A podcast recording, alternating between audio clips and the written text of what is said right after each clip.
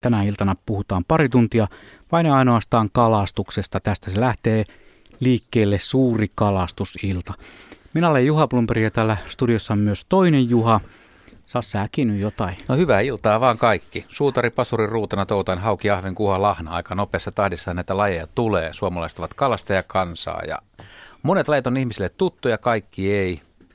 On tuntemattomiakin lajeja ja meitä on virvelöitsijöitä, onkioita ja kaikki kunnon miehet ja naiset tietää, miltä tuntuu, kun iso kala on kiinni. Ja tänään siis puhutaan kalajuttuja, saa kysellä kalastusvinkkejä, voi eri lajeista kysellä ja kaksi arvokasta herraa meillä on vieraana, mestarikalastaja Torsten Lindgren. Tervetuloa Torsten. Kuuleeko Torsten, onko vielä... Terve, tervetuloa lähetykseen. Hyvää iltaa. Tämä, on mykkä. Sulla on vissiin, tota, pannaan tuolta vähän ääntä Torstenille, niin kuulee ai, paremmin. Joko no alkaa joo, kuulua. No, joo, niin. no nyt. Vanha herra vertyy hieman hitaammin, mutta kyllä se siitä lähtee käyntiin. Tervetuloa nyt. nyt olet lähetyksessä. Sano nyt jotain. Minä? Niin. No hyvin pyyhki. No niin, siitä se pyyhkiä. Iso, isoa nousee, eikö niin? Joo, ja, ja, ja tiheä. Kyllä. Ja toinen vieras on Markku Tiusanen. Tervetuloa, Markku. Kiitoksia. Nyt täytyy heti sanoa kärkeen tässä ennen kuin Bloomberg pääsee antamaan minkälaisia ohjeita, että, että, että ei ole pelkkiä tarinoita tänään eikä juttuja. Nyt tulee tosi tarina ja hieno semmoinen. Heinäkuun alussa yksi suurimmista eurooppalaisista kalastuskilpailusta kovatasoinen sellainen. Ja voittajat Markku Tiusanen ja Antti Anttila World Predator Classic 2016 vihekalastuskilpailu. Onneksi olkoon. Kiitoksia. Sä istut nyt mestarina meidän seurassa täällä No pöydässä. joo, ja ihan tuorena semmoisena. Tänään tosiaan tultiin Helsinkiin Hollannista, että ihan niitä ensimmäisiä hommia täällä kotimaassa nyt. Kerros ihan lyhyesti, että minkälaista asioista on kyse. Se on nyt julkisuudessa aika lailla kuitenkin. No tämä kilpailu on tämmöinen kolmepäiväinen heittokalastuskilpailu. 51 venettä oli 20 eri kansallisuutta siellä kilpailemassa ja, ja tavoitteena joka päivä pyytää kolme mahdollisimman pitkää ahventa, kolme mahdollisimman pitkää kuhaa ja yksi mahdollisimman suuri hauki. Kaloja pituus mitataan ja, ja tota, joka päivä sitten, kenellä on pisimmät kalat, niin saa sijoituksen sen mukaan. Että, ja kolmen päivän sijoitusten perusteella sitten ratkee mestaruus. Mitäs Juha sanot? Aika mainio tapa tuo pituuden mukana. No se on helpompi varmasti kuin tämä, mitä Suomessa on totuttu, että painon mukaan mitataan kaloja. Että pituusmittaa harvoin valehtelee, vaat voi olla vähän sinne päin. Ja pituutta ei voi, joo, ei voi tunkea rautakuulia sisään eikä mitään tällaisia. Joo, sitä on vaikea, vaikea kalaa venyttää, venyttää ja tota, Sehän tuossa kilpailussa tietysti on mukava ja, ja tekee sitten monipuolisen, että siinä on kolme kalalajia, jota kalastetaan, että se ei ole mikään yhden kalan kilpailu. Ja näitä tämmöisiä kilpailuja täällä Suomessakin jo nykyään järjestetään. Ahven, kuha ja hauki, ja se hauki oli kuulemma vaikeimmasta. Hauki oli se kaikkein vaikein pyydettävä siellä joka kerta ja mekin niin kuin perustettiin meidän kilpailutaktiikka siihen, että ensin pyritään saamaan hauki, kun se vielä on saatavilla siellä ja kaksi päivää onnistuttiin siinä ja se, se tavallaan oli sitten yksi, yksi avain siihen menestykseen. Ja kolmantena päivänä sitten tiedettiin, joku lähdettiin kisaan, oltiin todella hyvissä asemissa, että ei enää tarvi haukea saada, että riittää, jos saadaan kuhat ja ahvenet. Ja keskityttiin niihin ja sitten kun oltiin saatu kuhat ja ahvenet kasaan, niin, niin tuota, yritettiin kyllä haukea, mutta se oli äärimmäisen vaikeaa, että, että tuota, siellä oli voimakas tuuli, joka sitten loppujen lopuksi keskeytti koko kilpailunkin ja se tuuli mylläs pohjat ihan sekaisin ja se vesi sameni ja hauenkalastus on tunnetusti silloin erittäin vaikeaa ja sinä päivänä siinä kilpailussa ei saatu kuin viisi haukea. Miten pitkiä ne sitten oli? Pakko kysyä, kun kuitenkin itsekin no, joskus kalastanut. Siellä, siellä on erittäin isoja haukia ja, ja, ja suurin, suurin kilpailussa saatu hauki oli 125 senttiä pitkä. Meidän, meidän hauet oli, mitkä kisahauet oli, oli 90 ja 99 senttiset ja harjoituksissa oli kyllä niin kuin saatiin kontakteja vielä huomattavasti isompiakin. Että. Melkoisia, melkoisia, 125 senttinen. Joo, hei, tämä on tosiaan kalastusilta. Tänne voi soittaa perinteiseen numeroomme 0203 17600. Sinne on jo soittanut Marko Karjaalta. Tervehdys Marko. No tervehdys sinne studio. Minkälaista kala-asiaa sinulla on?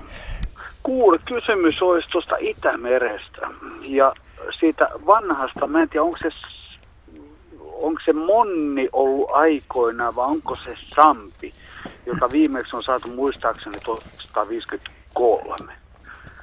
Ja onko se enää semmoinen, niin kuin, onko siellä sitä kantaa vai onko se kuollut sukupuutto? Koska nehän eli, tai siis paino niin kuin, useita satoja kiloja. Eli siis niin kuin 200-300-400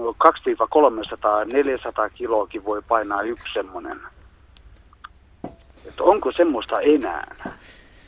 Vai onko se tosiaan kuollut sukupuutto? Monni meiltä on kuollut sukupuuttoon ja, ja ei meillä sampeakaan esiinny. Siis sampe on Itämeressä, ei mitenkään, mitenkään niin kuin missään nimessä hyvin, sitä on erittäin vähän, mutta sitä saattaa harhailla jopa, jopa tänne meidän rannikolle ja, ja tota, aina silloin tällöin sampia tulee.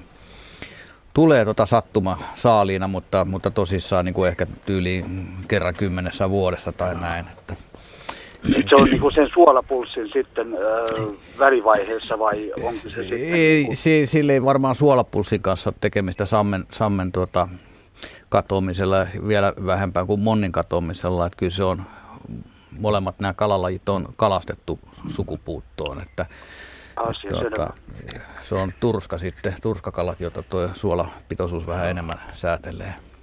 No entäs mikä se on nyt sitten se suurin Itämerestä, tai siis ö, kalalaji, tai siis painavin kalalaji, mitä tuosta Itämerestä voi saada. Että. Tällä hetkellä vai? Niin, No, niin kuin sanoin, niin kyllä siellä niitä sampia uiskentelee ja, ja, ja jopa silloin tällöin harhailee, harhailee tuota niin, eri hailajejakin, niin kuin holkeria ja, ja, ja, ja tämmöistä. Että, että, tuota, ja painoarvot suurin piirtein. no silloin me puhutaan ehkä jostain, niin kuin, mitä, mitä voisi kuvitella, niin noin sadan kilon luokkaa olevista kaloista. Mutta ihan säännöllisesti elävistä, niin on, onko lohi sitten, joka voisi saavuttaa Ky- painavia? Kyllä, ja mä just sitä mietin, että jos me ajatellaan näitä, mitä oikeasti sieltä nyt on mahdollista saada, niin, niin se on joko iso lohi tai iso turska. Et turskahan myöskin kasvaa erittäin suureksi, että, että siellä ne on siellä 30 kilon sarjassa painiskelee. Joo, ei kun mä ajattelin sitä vaan, että jos mä menen yksi kaksi kehumaan tuossa noin kaverille, että sain pahan 100 kiloisen ha, tota, hain tuosta Itämerestä, niin mitä sitten? No se ei täysin Mitä mahdotonta ole. Ei täysin mahdotonta ole, riippuu mutta kavereista. Joo, kyllä siinä äkkiä satusedän maine kyllä saa sillä. Että. no kyllä mä vähän näin luulen. Mutta onko se tosiaan, niin kuin, että se jättiläis, onko se monni sitten vai mikä se oli, niin se on kuollut totaalisesti vai onko sitä edes pieniäkään saatu? Ei, ei monia ole saatu enää vuosikymmeniin, että, että tuota, 20-luvun muistaakseni viime. Mä en muista nyt milloin se sukupuutto hävisi, mutta se, siitä on todellakin niin kuin sitä, se, on, se, on, se on meitä kadonnut. Sampiahan nykyään kasvatetaan myöskin, että, että tuota, näin, sitäkin kautta, kautta saattaa olla. Sitä ei vielä mun tietääkseni missään istuteta Suomen vesistöihin, mutta aina kun kalaa jotain kasvatetaan, niin mehän tiedetään, että tämä historia, historia, että jos jossain jotain kasvatetaan, niin hetken päästä niitä tippaa olemaan sitten luonnossakin. Tämä oli minun kysymykseni ja Hyvä. Kiitoksia Se oli. pelin avauksesta. no niin, Heti päästiin Kiitoksia oikein, teille. kiitos, kiitos. Päästiin oikein isojen pariin. Ja täytyy tuossa nimittäin viikonloppuna on Tukholman saaristosta saatu krokotiilikala, eli, eli tällainen sinisampi. Ja aika harvinainen tosiaan, mutta sieltä on saatu, eli eihän sitä nyt kovin pitkä matka ole, etteikö se pystyisi uimaan myös Suomen rannikolle ja päätyä jonkun vaikka sitten Markon pyydyksiin, jos hän siellä päin sattuu olemaan kalassa. Eli ei se pelkästään voisi kalajuttukaan olla. Mä vähän lunttasin tästä Ari Saura ja Markku Varjon Kalat Suomen luonnossa kirjasta, niin, niin tässä on niin kuin normaali, hetkinen mon- monnista tietoa vain, että viimeinen sisävesikala Janakkalan Kernaalan järvestä vuonna 1266 ja suurimmat Suomesta pyydetyt yksilöt ovat olleet ilmeisesti yli 100 kilossa, mutta ei ole sen tarkempaa tietoa kuitenkaan tässäkään. Joo. Hei, meillähän puhelinlinja tuntuu paukkuvan punaisena, kun tämä nyt on sellainen aihe, joka kiinnostaa suomalaisia ihan suunnattomasti. Meillä on nyt Vuokko Kerimäeltä lähetyksessä mukana. Terve No hyvää iltaa. iltaa. Joo, mulla on nyt sellainen tota juttu, että koin kyllä tänä ke- keväänä tai alkukestä. Mä yritin just tästä päivyristä katsoa, mutta mulla on toi puruvesilehti kyllä, että mä näkisin sen päivämäärän. Mutta joka tapauksessa se oli tässä touko-kesäkuuta jotain, kesäkuun varmaan alkupuolta. Menin tuota katiskalle ja en kalastele muuten kuin katiskalla. Olen kesämökkiläinen täällä Kerimäellä ja ollut yli 40 vuotta. Ja tuota, silloin oli nämä, siitäkin sen päivän pois, se oli ihan niitä viimeisimpiä jääkiekkomatsipäiviä, kun mä ne innokkaasti katoin. Ja sitten sillä viimeisellä tauolla mä ajattelin, että mäpäs käyn, kun koko päivän tuuli niin hirveästi, niin mäpäs käyn nyt kattoon tuossa nopeita tuon katiskan, että kun on se viimeinen tauko, se oli vähän pitempi. Ja tota, niinhän siinä meni se tauko ja sitten meni se viimeinen eräkin, kun mä menin sinne katiskalle, niin siellä oli sellainen hauki, että mä en ole ikinä nähnyt, enkä nyt sen takia ihan halusin soittaakin, että onko kukaan saanut katiskalla 13,5 kilo haukea. Aika kova. Mitäs Torsten sanoo? No en minä kyllä ole itse saanut niin iso, enkä mä tiedä, mutta, mutta tota, yhden semmoisen mä oon saanut tuolla Lohjajärvessä. Se oli vanha ruostunut katiska ja kun mä nostin sen järvestä, niin pohja petti. Se oli ruostunut, niin sinne meni. Mutta ei se tommonen peto ollut. Et olisiko ollut joku 4-5 kiloinen. Se oli vitsi vähän mutkalla Juu. siellä.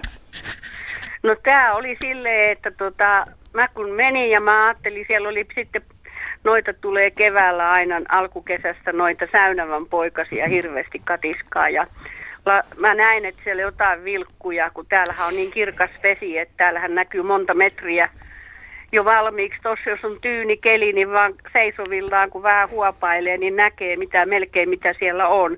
Mutta haukihan nyt on semmoinen väritykseltä, että No sitten kun me jotain keltaista näin, mä ajattelin, no sehän oli sitä mahapuolta, niin sitten nostin sitä katiskaa ja mä ajattelin, että hetkinen, että eihän tämä nouse täältä ihan tosta vaan. Ja sitten mä katsoin sitä maa, että ei tämä ole, että mitä hyvää luoja mä teen. Ja no muhän soudin kiireesti sitten veneeseen se katiska ensin ja sitten rantaa. Ja eihän se, mä olin ihan kauhuissa, niin kun mä olin yksi, että ohan mä täällä nyt kalastanut joka kesä, mutta eihän mä tuommoista mörköä ole saanut. Ja tuota, sitten mä mietin, että miten mä saan sen sieltä katiskasta ulos, että pitääkö hakea tongit ja ruveta kylkeä aukaseen. Sitten mä laitoin sen ta, sulukun auki silleen siitä päältä se ja tota, sitten kallistin sitä ja se oli onneksi siellä niin päin, että se, mikä se muuten kalalla, ei se ole turpa eikä, onko sanotaanko se vaan, että se on pää? Kuono, kuonon kärjestä puhutaan, tai kuono, niin, kalastuslaissa tai leuan kärjestä, että niin no leuka, joo. Mm. Niin ne oli, se oli niin sinne päin sitten, että sitten samaan suuntaan, kun se oli siinä yläpuolella se luukku. Ja sitten mä kallistin sitä, niin, niin tota, sehän niin raivos itsensä sieltä ulos. Että se sitten tuleen, kato kylään. Se sitten kun se alaspäin oli se katiska, niin sehän mätkähti sitten nurmikolle. Ja No sitten mun ex-mies sanoi mulle, että olisit laskenut sen takaisin järveen, niin sitten ei sit olisi voinut laskea enää järveen, että katossa oli siellä katis, se katista ei ollut kuin muutaman päivän ollut siinä. Ja sitten tuota noin, niin se oli raivonnut siellä niin paljon, kato, kun eihän se pystynyt uimaan, uimaan siellä ollenkaan. Muuta kuin heittelee volttia. Niin kaikki suomut, siinä oli irronnut suomujakin niin paljon, että sitä mihinkä järveen olisi voinut enää laskea. Saako mä kysyä, oliko teillä tämmöinen tämmöinen ihan perinteinen niin sanottu huoltoasema katiska vai tämmöisiä uudempia, nykyaikaisempia ja huomattavasti kookkaampia katiskoita käytössä? Ei, se oli ihan tämmöinen normaali kokoinen tuosta vielä Kerimään seolta ostettu viime toissa vuoden juhannukseksi ostin, ei kun äitien päiväksi ostin, kun mä tulin tänne silloin ja mä, mä haluaisin ahvenia, kun ahvenen kutu on silloin toukokuun alussa. Joo, se, aina täällä. Semmoiseen katiskaan ton kokoinen kala on kyllä aivan, aivan poikkeuksellinen tapaus, että ei, ei, ei kyllä ihan heti tule mieleen ja saattaa olla ihan lajissaan Suomen ennätys, mutta tietysti nykyään katiskat on kehittynyt aika paljon ja niitä käytetään ihan ammattikalastukseenkin ja niitä on monen kokoisia ja, ja semmoisia isompia voi mennä. se semmoinen suht pieni vielä. että kun mm. se oli siellä pohjalla, niin se oli sen koko katiskan pyöreän kaaren mittainen. Ja mulla on, se, mulla on tuolla semmoinen hyvä paikka oikein, missä on tisk, vanha tiskipöydän teräksinen kansi, missä mä kaloja aina perkaan, niin tota, se on siellä kepin nenässä se pääkin vielä, että eihän mä oon kalalla ikinä nähnyt semmoista silmääkään, kun se oli kuin koiran silmä. Mm. Jänkäkoiran silmä.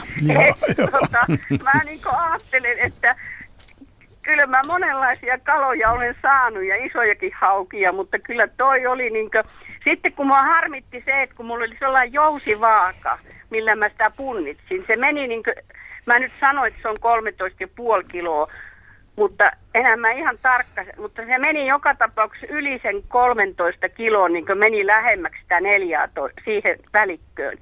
Että kun mä olisin malttanut, niin mä olisin voinut kello nimittäin oli, kato kun se välierä oli joskus puoli kymmenen aikaa. Niin mä olisin voinut, kun olisin älynyt, niin pistänyt sen tonne järveen sen katiskan semmoisenaan takaisin tuohon laiturin viereen ja seuraavana päivänä ajanut tonne K-kauppaan, niin ne olisi punninut tarkan painon. Ja mulla on nyt valokuva siitä sekä katiskassa oleva, että roikkuu tuossa ulkoverannan siinä jousivaassa se hauki. Mutta kun en saanut sellaista kuvaa, missä minä olisin se hauen kanssa. Se kuva olisi kyllä hieno on olemassa. Hieno. Sattuuko, kun sattuuko... seuraavana päivänä, kato vienyt sen kauppaan, niin olisi tullut ihan se prikulleen se oikea paino. Pituus mulla on kyllä siitä. Se oli 96 senttiä pitkä. Sitten sit, sit ei kyllä, kyllä tota, niin on varmaan ollut 13,5 kiloa. Mitä teistä Joo. Oli se oli se kuule, kun mulla on jousivaaka ja kyllä, kyllä se on ihan kunnossa oleva vaaka. Se, millä nostetaan ilmaa. Sattuu, sattuuko teille olemaan ympärysmittaa vielä? Se kalan paino saadaan aika tarkalleen määritettynä, jos on ympärysmitta ja, oli, ja tuota, pituus. Mulla ei ole sitä, mä en mitannut muuta kuin pään pituuden. Pää oli 26 senttiä. Joo. Joo. Ja sitten tuota, lihava emo, ha, emo hauki, koska sillä oli tuota, mätiä kauheasti mm. mahassa. Joo. Joo, mätikala tietysti on huomattavan paljon painavampi. Nimenomaan. Hei no, Vuok, Vuokko, onko sulla se kuva sellaisessa muodossa, että pystyisit lähettämään meille tänne radio.suomi.yle.fi sähköpostiosoitteeseen? No mulla on se, voi voi kun niitä sähkö, mä oon niin vanha-aikainen, kun onhan mulla sähköposti tässä kännykässä, mutta en mä sitä osaa käyttää. Mulla Joo. on ihan otettu kännykkäkuva sitä ja kyllä mä ke- kännykkä puhelimeen sen pystyn lähettämään. Joo, no mutta koita laittaa tänne meille tulemaan, niin päästään no, ihmettelemään. No numeroa mä sen laitan sitten? Äh, mä en muista nyt tuota meidän, ei onnistu se sähköposti.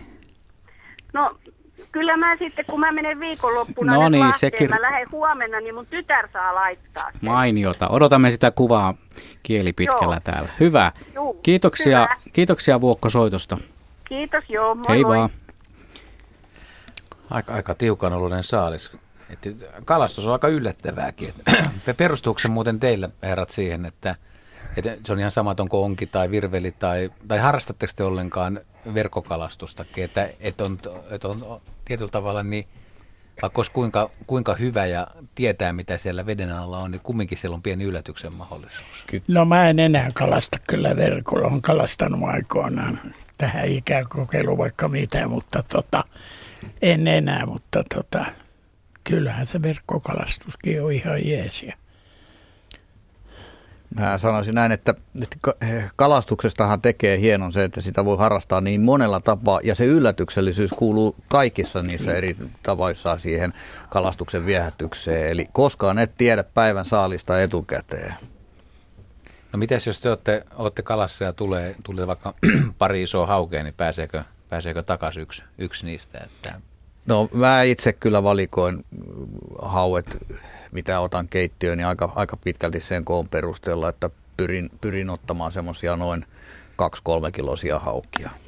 Joo, ne on parhaat just ruokakalana. Mutta pääseekö se iso takas, jos tulee viisikiloinen vai? Iso, iso laitetaan joo. Joo, ilman aina, muuta. Aina ilman muuta se iso, isojen kalojen vapauttamiseen siihen liittyy se filosofia, että niillä on erittäin hyvä geeniperimä, ne on kasvanut nopeasti Joo. ja ne on, niiden mätimunat on suurempi, joten ne tuottaa enemmän ja parempilaatuisia poikasia. poikasia. Se on niin kuin sitä tulevien vuosien saaliin, saaliin tota niin, hoitoa, kun isot vapautetaan. Tämä on hieno periaate. Otetaan sitten Markku Ruokolahdelta mukaan taas lähetykseen. Terve. No niin. Terve, terve. Niin, minulla, minulla olisi niin kuin oikeasti tämmöinen kysymys, että, että tuota, kun minä olen ollut täällä Ruokolahden mökillä kahdeksan viikkoa, niin toukokuussa en saanut yhtään mitään, en yhtään kalaa. Ja nyt heti kun meet kesäkuussa, niin heti lähdet rannasta, missä on pam. Ni, niin mistä, mistä tämmöinen mistä vaihtelu voisi johtua? No eri vuoden ajathan on erilaisia ja, ja kaloilla, varsinkin keväällä, niin niille liittyy useimmille kalalajeille sille lisääntyminen myöskin, että, että, että siinä on monta syytä, mutta että, äh, onko sieltä yleensä tullut sieltä teidän vesillä toukokuussa saalista? No, jos viime kesän vertaa, niin, niin, niin kala, kalat, siis korjaan haukea, tuli siis niin kuin aivan, aivan solkenaan. Joo. Ja, ja, ja tuota, nyt, nyt kun ei, toukokuussa ei vaan tullut mitään, ei se niin kuin yhden yhtä kalaa. No. Mutta nyt kesäkuussa niin sitä rupesi tulee ihan niin kuin solkenaan taas. Joo, tästä ihan samasta aiheesta tuossa kahvipöydässä ennen lähetystä keskusteltiin, että tämä oli merkillinen kevät, että että niin kun, vaikka kevät oli erittäin lämmin ja vedet lämpeni nopeasti, niin monen kalan, kalastuksen osalta se oli, se oli todella vaikeaa. Että, että, että, tässä varmaan ihan siitä samasta ilmiöstä on kysymys, että, että luonto, luonto oli vähän eri, erilaisessa moodissa ja, ja kalat ei oikein sitten oikein, ehkä tienneet, että mitä tehdä ja missä niiden paikka on. Niin, kyllä. Ne, he eivät vaan halunnut ottaa minun uistimieni. Me, me, me rakkaan vaimoni Meren kanssa vedetään vaan pelkästään uistinta ja tuota, niin, niin, siellähän oli oikeasti oikein mestarimies mukana, niin, niin, niin kun hän sanoi, että hän ei saa haukea, ja minä saan vaan haukea, niin mitenkä sitä muuta kalaa sitten saa? Se on joka, joka kevät ilmat ja muut ja kutuajat, niin ne vähän vaihtelee ja tulee hyvä kevät ja tulee huono.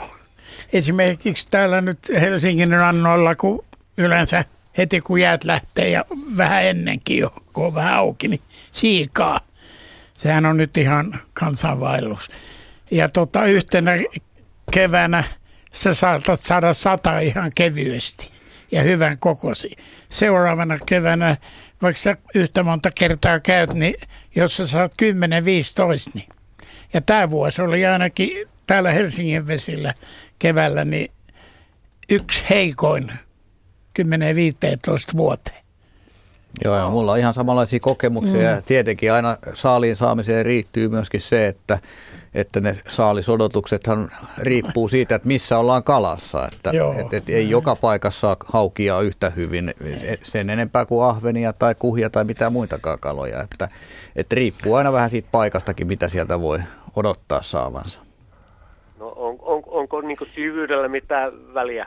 On totta kai, että kyllähän kalat liikkuu, liikkuu paitsi niin kuin horisontaalisesti, niin myöskin vertikaalisesti, eli li, ovat siellä eri alueilla noin niin kuin sitä järven tai järveä eri rannoilla, ehkä siellä keskemmällä, ja sitten saattavat olla hyvin syvässä vedessä tai matalassa riippuen siitä, mikä vuoden aika on. No niin, ja okei. Minä, hauen osa... Minä täällä, minä täällä kalastan Saimaalla, Saimaalla ja vettä on niin 5-25 metriin, että tuota, ää, mikä, mikä, mikä ammattilaisen niin ohje olisi silleen, että saisi kuhaa? Kuhaa? No, no se, tota, kalahan liikuttelee kaksi asiaa. Se on se lisääntyminen, eli silloin ollaan kutupaikoilla ja koko sen loppumuun ajan, niin se on siellä, missä on ravintokalatkin. Ja kyllä jos on niin kuin nykyaikainen kaikuluotaan, niin kyllä ne isot kalamassat, isot kalaparvet, minun, minun, ne löytyy minun sieltä. Minun ei ole nähty yhtään muikkua. Joo, ei välttämättä tarvitse muikkua nähdä, mutta että jos sieltä löytyy niin kuin särkeä, pientä ahventa jostain, lahnaa, siis semmoista ravintoa, mitä, mitä kuhat käyttää, niin, niin kyllä ne sieltä alueelta yleensä sitten tuppaa löytymään ne kuhatkin. Oliko kuhalle jotain onko vuorokauden joku, aikaa? Onko joku, onko joku värisanoa? No värejä on, on ihan valtavasti ja, ja se vaihtelee vesistöittäin, se vaihtelee päivän valoisuuden mukaan ja, ja siinä on niin monta tekijää, että siihen on ihan mahdotonta mennä sanomaan, että tuolla värillä saat ja tuolla et. Että, ja sitten tietysti vielä se, että jos kala on aktiivinen, niin, niin sehän ottaa melkein mihin väriin vaan. Että kyllä ne värillä on väliä, se, se on tärkeä tekijä vieheessä, mutta, mutta tuota, siinä on niin paljon, paljon niin kuin muuttujia, että sitä on vaikea mennä neuvomaan. Ja sehän se on tietysti myös yksi tämän kalastuksen hauskuudesta, että siellä saa ihan itse, itse kokeilla ja koittaa löytää, että mikä se ottiväri olisi. Hienoa, hienoa. Ei, minä kiitän teitä. Hyvää illanjatkoa. Kiitos. Kiitos samoin. Kiitos. Siellä Saimalla joskus sitä kuhaa yrittäneenä, niin voin sanoa vinkiksi Markulle ja muillekin, että punainen tai oranssi on ollut hyviä ja mä olen semmoinen pintavetäjä, että en mä ole koskaan kovinkaan syvästä kalaa saanut. Kyllä niitä kuhia aina silloin tällöin osuu kohdalle, kun yhdellä vavalla vetää. Mutta sitten kun viereisessä veneessä on vaikka 12 vapaa ja kaikki vie vaaput, vieheet, mitä mm. peltejä siellä onkaan kulkee eri syvyydessä, niin kyllä sieltä sitä tapahtumaa sitten näyttää yleensä olevan paljon suuremmassa mittakaavassa. Mä en kuitenkaan itse kannata joukkotuhoaseita. No joo, se on vähän kyllä nykyään, kun haravalla vetäisi, kun katsoo, kun ne on. Mä itse melkein sataprosenttisesti nykyään kalastan kuhaa jikaamalla ja mm. se tapahtuu yhdellä vavalla ja yhdellä vieheellä ja, ja sillä pystyy kalastamaan pinnasta pohjaan kaikki syvyydet ja se on erittäin saalisvarma tapa kalastaa. Se on muuten hieno tunne, kun kuha pamahtaa sinne jikiin kiinni. Ja... Kyllä, se on aika reipas se otti yleensä. Kyllä, kyllä. Hienoa. Tämä on kalastusilta 0203 17600. Mirjami tuossa lasin takana vastaa puhelimeen ja radio.suomi.yle.fi sähköpostiosoitteeseen voi laittaa myös viestejä. Otetaan täältä muuten yksi sähköpostitse tullut. Noin 15 vuotta sitten pääsin kerrankin erään saamelaisen kanssa Tenolle – valtavan hieno kokemus etelän Keravan miehelle. Menimme noin kello kaksi yöllä ja lohi iski noin kello yhdeksän. Eli sitähän voi laskea, että siellä on oltu seitsemän tuntia ennen kalan iskua. Lohi painoi 15 kiloa. Kuulin kautta rantain myöhemmin, että kyseinen saamelainen kertoo ollensa Kalen kanssa Tenolla ja saivat 17 kilon lohen. Se siis kasvaa vieläkin, eli osaa ne muutkin. Tällainen tarina siis Kalelta. Joo, kyllä se aina vuosien mittaan turpoo. Tulee aina ikä lisää kautta, kun kala vanhenee.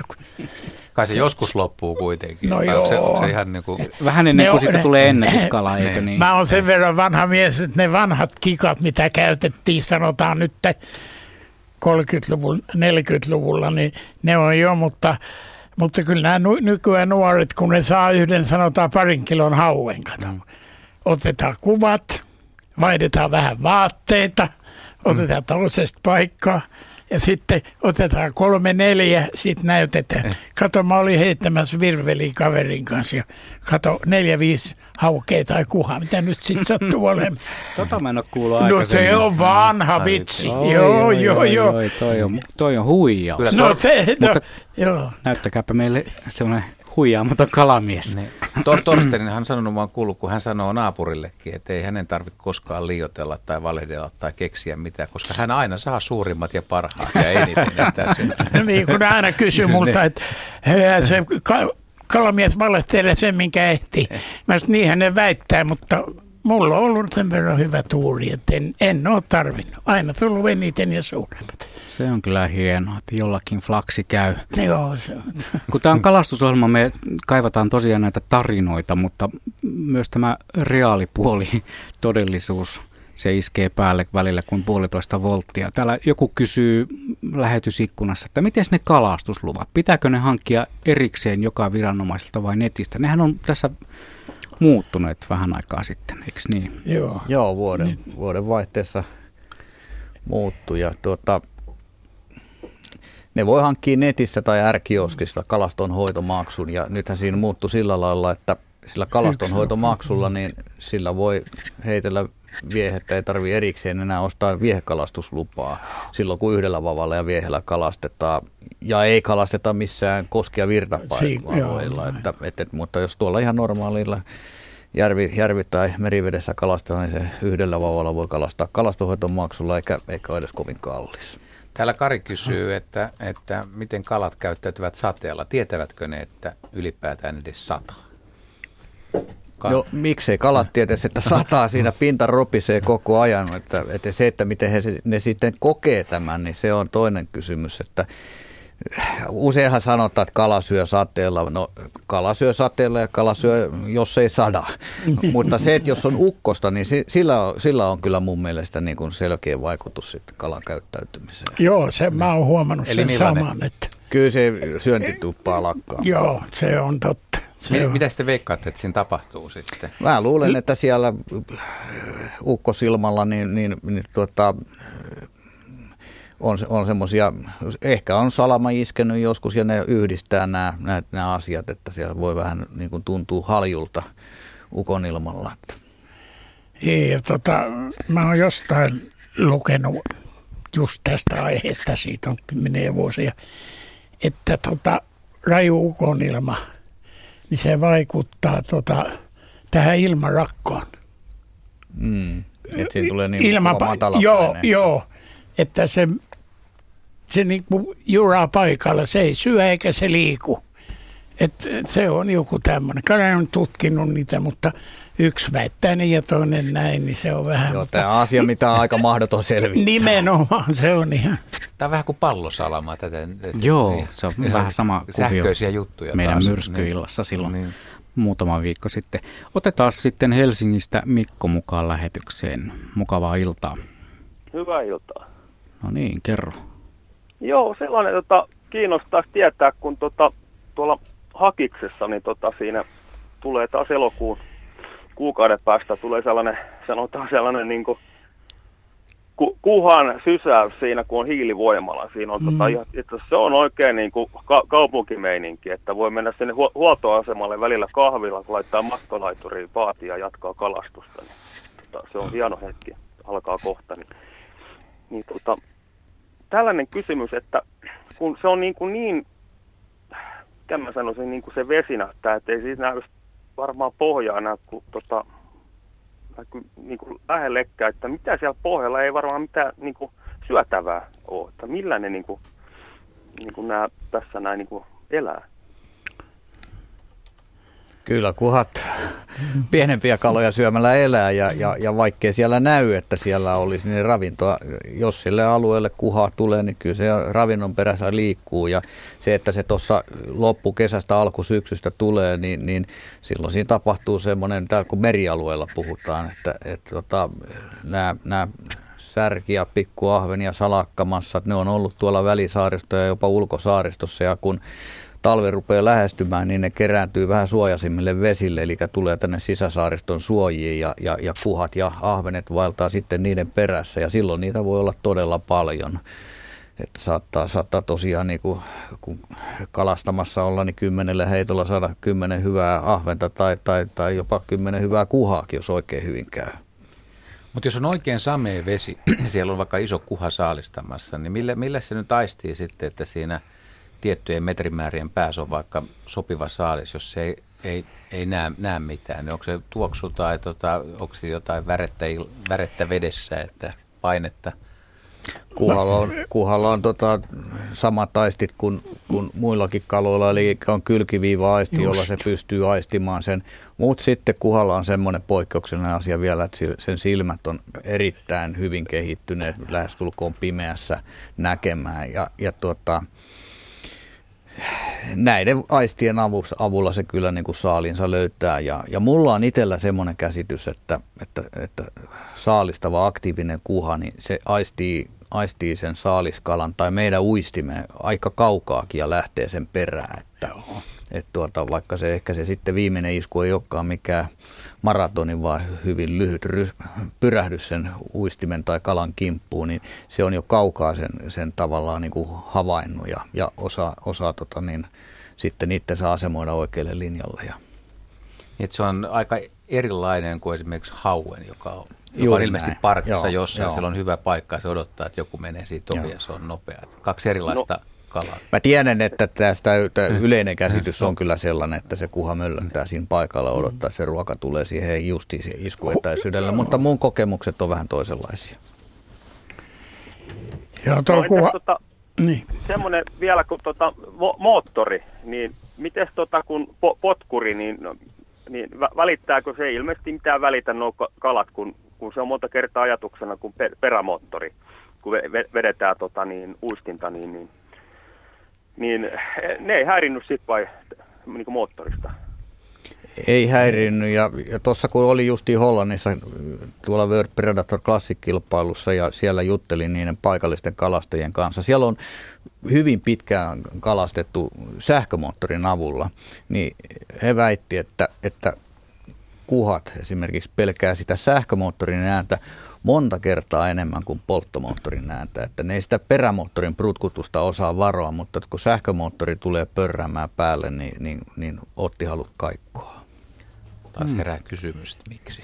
Siinä on semmoinen ihan toisenlainen sirjuna. niin, sehän, se on. Miten se, mihin se siinä reagoi sitten? Siinä voi olla tietysti, kun me puhutaan nyt Keski-Euroopan niin. vesistä, jossa kalastus aika pitkälti on semmoista, että ne, niitä kaloja vapautellaan ja, ja silloin saattaa olla, että, että kala, kalat niin kuin oppii varomaan. Tämmöistä ääntä, että se yhdistyy siihen, että kohti on niin mukavaa. Tuohon ei kannata ottaa, että Mm. Niin, ne, kyllä ne erottaa varmaan, totta kai ne erottaa tavallisen peromoottorin äänen ja sitten nämä muut, mutta tota, se on vaikea sanoa. Kiitoksia Mikolle soitosta ja meillä on jo seuraavaksi Jormakin langan päässä Kemiön saaren suunnasta. Sen verran pakko kertoa tuosta omasta, no, omasta kokemuksesta. Perävirrastahan tulee joskus tosi mainiosti kalaa. Esimerkiksi mm. Saimaalla ei tarvitse olla kuin parin kolmen metrin päässä ihan siinä moottorista. Potkurivirrassa. Niin potkurivirrassa mm. nimenomaan. Sieltä Kyllä. on tullut taimeniakin että, ja ihan kivan kokoisiakin. En vitsi nyt ruveta liiottelemaan, koska... No, ai niin, mutta tämähän ei. on semmoinen kalajuttu ilta. Niin, niin, Oi, isoja no, ne on ollut. Nämä on kaikki tosi, kato, niin, täällä menee läpi. Joo. No joka tapauksessa otetaan sitten Jorma, lupaamani Jorma tuolta Kemiön saaresta mukaan lähetykseen. Terve. No tervehdys. Joo, joo, ole hyvä. No niin, joo, Kemiönsaaresta ja Taalintehtaalta soittelen ja istun tässä tota, Taalintehtaan kylän reunalla kesäasunnon päässä ja katselen merelle ja syön kanaa, kun ei taho kalaa enää saada. niin tota, tää, oikeastaan tämä kysymys, tämä ajatus että tähän soittoon lähti siitä, että kun me on tultu Taalintehtaalle tänne 80-luvun lopulla, niin silloin hämmästytti tämä veden puhtaus ja kirkkaus. Mehän ollaan tässä Saaristomeren reunalla ja, ja tota, mitä se sitten tänä päivänä on, niin se muutos on ollut valtava. Ja sit, sitä mukaan myöskin ne kalakannat niin, niin on niin kuin romahtanut huomattavasti. Ja jos, jos niin kuin ajatellaan sitä niitä alkuvuosia, kun Heikin kanssa kalasteltiin ongilla tuossa mato-ongella ja pilkillä ja virvelilläkin, niin ihan heinäkuussakin, kun meni tähän Taalintehtaan edustalle keskelle selkää karikolle, niin ahventa tuli ihan, ihan vaikka kuin paljon, mutta nyt tänä päivänä niin ei niin kuin millään taho saada. Ja sitten vielä hauesta sen verran, että olisikohan se ollut, kymmenen vuotta sitten juhannusaamuna, lähdettiin kymmenen aikaa tuohon kilometrin parin päähän tähän Taalintehtaan kylältä, niin minulle sattui se onni, että nappas hauki, se oli 8,3 kiloa ja kaverit sanoivat, että nyt lähdetään pois. Mä sanoin, että mä heitän kerran vielä, niin mä heitin toisella uistimella, niin se oli 9,6 kiloa. Ja sen jälkeen ei ole oikeastaan sit kalaa saanut. Mikä tässä on, että mitä täällä Saaristomeren kupeella on tapahtunut näillä vesillä?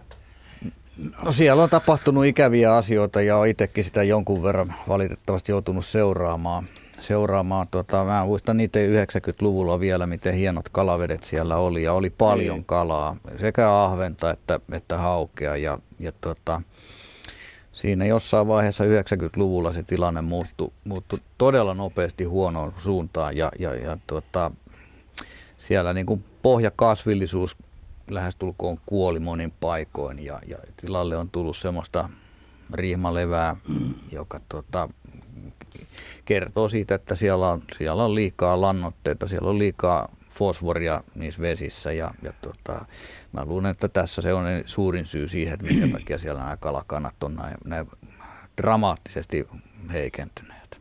Joo, ja tuossa to, niin kuin tänäänkin kattelin tosiaan, että jos rakkolevä yrittää sinnitellä, mutta se rihmalevä sen niin kuin tukahduttaa. Just näin. Mm, näin tukahduttaa, että, joo, ja. Si, sieltä, sieltä samalla kun ne pohjat, pohjat tuota, niin ne, pohjakasvusto kärsii ja häviää, myöskin pohjaeläimet niin. eläimet niin kuin vähentyvät. Että silloin 90-luvulla, kun käy, kävi ahventa jikkaamassa siellä, niin kun otti semmoisen kunnon potin ahventa, niin, niin kun niitä rupesi perkaamaan, niin sen kalaastia oli aina niin kuin pohja täynnä kilkkejä ja, ja eipä ole tarvinnut enää moneen vuoteen semmoista kokea. Että niin, aivan, sieltä joo. puuttuu tuotannosta aika paljon nykyään. Niin, joo, se, ilmeisesti se sitten se alkupää, mitä pikkukala syö ja niin edelleen, mm. mitä sitten edelleen, niin niin puuttuu.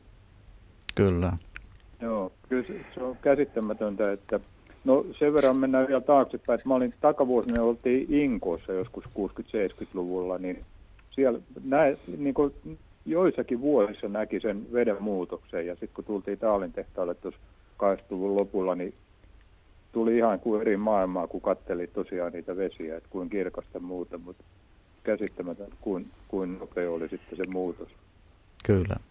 Joo, se on ikävää kehitystä ollut seurata, mutta että onneksi näihin asioihin on havahduttu ja, ja monin paikan tämä tilanne on jo kääntynyt niin kuin paranemaan päin, että, että toivotaan, että kehitys vaan jatkuu siihen suuntaan vielä ja, ja, ja nopeutus vähän, niin päästäisiin taas niin. nauttimaan niistä upeista rakkolevä rinteistä ja kirkkaasta vesistä ja, ja upeista kalasaalista. Joo. Rakkolevä on hävinnyt niin paljon, varsinkin näillä Helsingin vesillä, Helsinki-Espoon vesillä, että mä nyt on 75-80 vuotta kalastanut näillä vesillä kakarasta saakka ja, ja jos nyt mennään 40-luvun, 50-lukuun, niin onhan se parantunut määrätyt, mutta tota, rakkolevä puuttuu ja, ja nyt on vähän kirkkaampi. Mä Helsingin vesi, niin mä sanon, että viimeiset viisi, kymmenen vuotta, no ei viisi vuotta, niin on kyllä kehitystä tapahtunut. Niin. Et se on paljon kirkkaampi ja, ja, ja, ja, ja, ja tota, mutta siellä pohjassa on kyllä just sitä vihreätä limaa. Ja Vantaa on parantunut. Joo, selkeästi. se on, on se on tässä hyviäkin uutisia on, on, paljon. On, on. No nyt mähän asun tuossa Helsingissä Kumpulassa ja mä oon katsellut sitä Vantaajokea ja, ja tota, mä en ole itse juurikaan van, vanha kaupungin Lahdella kalastunut, mutta mä muistan, mm. vanhemmat kertoi, kuin, kuin, kala, kala ja vesi se aikoinaan oli. Se oli. Niin vanhan kaupungin Lahti, mutta mä haluaisin tästä Saaristomerestä vielä sen verran kysyä, että miten ne kalaviljelylaitokset, täällähän oli 100 tai 150 kalaviljelylaitosta, että että siinähän tapahtui jotain, että ne tuli suljetuksi tai tämmöisissä kassisysteemissä tai muuta, että saatiin nämä, nämä tota, ravinteet tai kuormitukset, niin saatiin pumpattua maalle. Ja, ja tota, nyt tuossa päivänä muutamana joku sanoi, että kyllä sieltä vedetään arvoa auki ja saastat menee pohjaan. Mikä tämä kalaviljelylaitosten osuus tässä? no, ekosysteemissä täällä va- Saaristomerellä on. Varsinkin ennen, niin eihän sitä voi niin kuin mitenkään ohittaa. Että kyllä ennen vanhaa kalaviljely, nämä kassit, niin ne kyllä ne, kyllä ne niin kuin sieltä ravinteita tuli ympäristöä todella paljon ja, ja se näki siitä pohjan laadusta ihan selkeästi, että kalaviljelylaitosten ympäristä, niin, niin siinä oli turha mennä kalastamaan, että se oli, se oli aika ikävää, ikävää pohjaa. Äh, kehitys on niiden osalta kanssa mennyt aika tavalla eteenpäin ja, ja siellä pyritään siihen, että, että päästään tämmöiseen tilanteeseen, että niitä ravinteita ei, ei pääsisi veteen. Ja siinä on, on tietysti monia keinoja, että myöskin rehut on kehittynyt huomattavasti. Että, että, tota, kehitystä on parempaa suuntaa. Tässä vaan tietysti huolettaa se, että riittääkö aika, että pääsee näkemään sen tulokset. Ei, no, ei, ei varmaan riitä. Kyllä tässä rupeaa olemaan ehtoa puolella, mutta paljon on kyllä tapahtunut. Mä muistan sanotaan näistä Helsingin kaupungin vedet varsinkin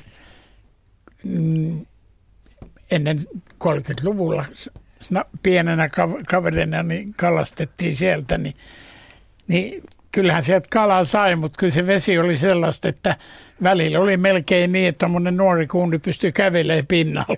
Se oli kyllä aika, aika paksua tavaraa, että, että kyllä se on muuttunut. On paljon. Kiitoksia Jormalle soitosta. Otetaan nopeasti lähetykseen vielä Sirkka Rovaniemeltä. Katsotaan ehditäänkö vielä ennen merisäätä vastata, mutta kokeillaan. Terve Sirkka. Terve, terve. Mennään viime vuosituhannen puolelle. Poika ja äiti lähtivät viettämään laatuaikaa isolle järvelle. Ja sää oli mitä parhain. Mentiin soutuveneellä ja siinä oli pieni peräprutku ja poika halusi, että sillä päästään, tai oli sitä mieltä, että sillä päästään nopeammin kalaapajille ja niinhän me mentiin sitten prutkulla. Ja sitten ankkuroitui vene sinne syvivesiin, syville vesille ja, ja tota, poika rupesi virvelöimään ja äiti vähän yskittää, oli täyt, täytti, rupesi täyttää kuvaristikkoa. Että se oli äidin osalta sillä kertaa se kalastusmuoto. Ja tota, tunnelma oli tosissaan kohdallaan ja poika virvelöi siinä ja yhtäkkiä sanoi, että äiti nyt on peto kiinni. Sitten alkoi väsytys. Ja mun kuvaristikkolehti lensi tonne, tonne veneen pohjalle ja mä rupesin jännittämään ja, ja se oli todellinen jännitysnäytelmä. Se kesti aikaa, sitä, se oli iso kala aivan varmasti, koska pitkän pitkän väsytyksen jälkeen niin poika sai sen siihen veneen kylkeen ja sitten kuinka ollakaan, niin tehän tiedätte, että hauki, tai siis muutkin kalat, mutta iso hauki, sehän potkaisee sitten itsensä, kun se ilmeisesti se tietää, että nyt alkaa olla lähellä elonpäivät, elonpäivien loppu, niin tuota, potkasi itsensä veneen alle. No, siima poikki. Sinne meni pojan lempiuistin, joka oli, jolla hän sai parhaiten haukia justiin. Ja sitten lähdettiin kallella kypäriä allapäin kohti mökkirantaa ja siellä oli sitten isä odottamassa ja näki meidän päältä jo, että mitä on tapahtunut. Ja hän sitten kysyi, että tota, otitte varmaan sitten mukaan haavin. Ei, ei otettu. No kai nostitte moottorin sitten, kun ankkuroitte. ankkuroitte. Ei, no, ei, ei, ei nostettu. Nämä kaksi, kuulkaa hyvät ihmiset, kun te lähdette sitten kalalle veneellä, vene, veneellä varsinkin ja siellä sitten virvelöimään, niin tuota, muistakaa nyt, että teillä on haavi mukana ja nostatte sitten mo- ton, ton moottorin ylös, kun ankkuroitte. Se oli semmoinen tosi tarina. Kiitoksia Sirkka. Tämä oli mm. opettavainen tarina myös kaikille Nimenomaan. meille muille niin, kalastajille. Niin, niin, opettavainen. Sen tähden mä ajattelin, että mä soitan, koska se, on, se, ei, se ei unohdu koskaan. Se oli, ensin oli se suuri riemu, kun saatiin se vonkalle siihen meneen viereen ja sitten kun se potkasi ja sitten mm. meni, lempi, siis meni paras uistin, lempiuistin ja tota, saalis. Mm, että mitä opimme tästä, jotka kalalla käytte, niin muistakaa katsoa, että kaikki välineet on veneessä ennen kuin lähdetään sitten vesille. Hyvää kesää kaikille. Kiitos samoin Sirkka. No niin, hei vaan. No niin, heippa. Ja Radio Suomen kalastusilta sen kun jatkuu kello seitsemään saakka menemme tässä ihan keskenämme turisten ja sitten taas seitsemän uutisten ja urheiluradion jälkeen otamme kuuntelijoiden soittoja mukaan lähetykseen. Meillä oli herrojen kanssa kovia numeroleikkejä samalla kuuluit merisäätä tuossa pohdittiin. Pohdittiin, no itse, itse tietysti aloin briljeeraamaan, kun joskus on saanut yli 50 senttisiä ahvenia, että onko se pituus vai paino kuitenkin, ja Markku on sitä mieltä, että se paino, tai pituus on aika luotettava kaikin puolin, vaikka vaikka kala voi olla tietysti eri painoinen siinä. Niin, niin. metrimitasta ei paristot loppuu eikä, eikä jousi kuoleennu, että se, on, se kertoo kyllä aika, aika tarkkaan, mikä kokoinen se kala on. Ja, ja tuota, se on minusta niin kuin muutenkin oikein, oikeampi mitta se kalalle, koska vaikkapa nyt hauki, jos otetaan, millä voi olla todella paljon mätiä, painavaa mätiä tuota, sisällään, niin, niin semmoinen mätikalahan painaa se lukisi kaksi jopa kolme kiloa enemmän Ennen. kuin mm. ilman sitä. Ja se kumminkin samasta kalasta on kysymys. Eli silloin se, mihin aikaan se on kalastettu, vaikuttaa siihen painoon, painoon ihan turhaan. Että mä pidän niin kuin sitä pituusmittaa parempana. Eli jos on jossain eräretkellä tai missä tahansa, missä sulla ei ole puntariin mukana, ja vaikka jos mittaakaan, mutta jos on siimonpätkä tai narunpätkä, niin ehdottomasti niin kannattaa ottaa sen kalan mitta, pituus siinä. No nykyään on tietysti kameroitakin ja sitten myös ympärysmitta, niin sillä pääsee jo aika pitkälle sitten. Että Joo, tämä on, tämä on just näin, niin. ettei sitä tarvitse olla edes sitä metrimittaa matkassa, niin silti sen pystyy jälkeenpäin niin selvittämään, että kuinka suuri tämä mun kala oli. Että pituudella pystyy jo aika hyvin määrittämään kalan painoa, mutta sitten jos se on vielä ympärismitto, niin sitten se alkaa olla todella lähellä sitä oikeaa mittaa, koska tietysti kala voi olla laiha tai se voi olla lihava ja, ja silloin se paino saattaa heitellä aika paljon. Puolen minuutin päästä on uutiset, mutta sitä ennen vielä, mistä se vatsasta otetaan se ympärysmitta? No, kalalajista riippumatta niin yleensä niin kuin siitä paksuimmalta kohdaltaan. Siitä vaan, suuri luku. Hmm. Siitähän se sinunkin ympärysmitta mitataan. Niin, mutta, se on, mutta ei se nyt, se on aika, aika, aika hyvässä kesäkunnossa. Niin kuin. Kyllä on rantakuntoon reenattu, on melkoinen kaislikon kiertäjä toi Laaksonen tällä hetkellä, mutta nyt pulinat pois, kello tulee 19, on aika kuunnella uutiset. Yle, Radio Suomi.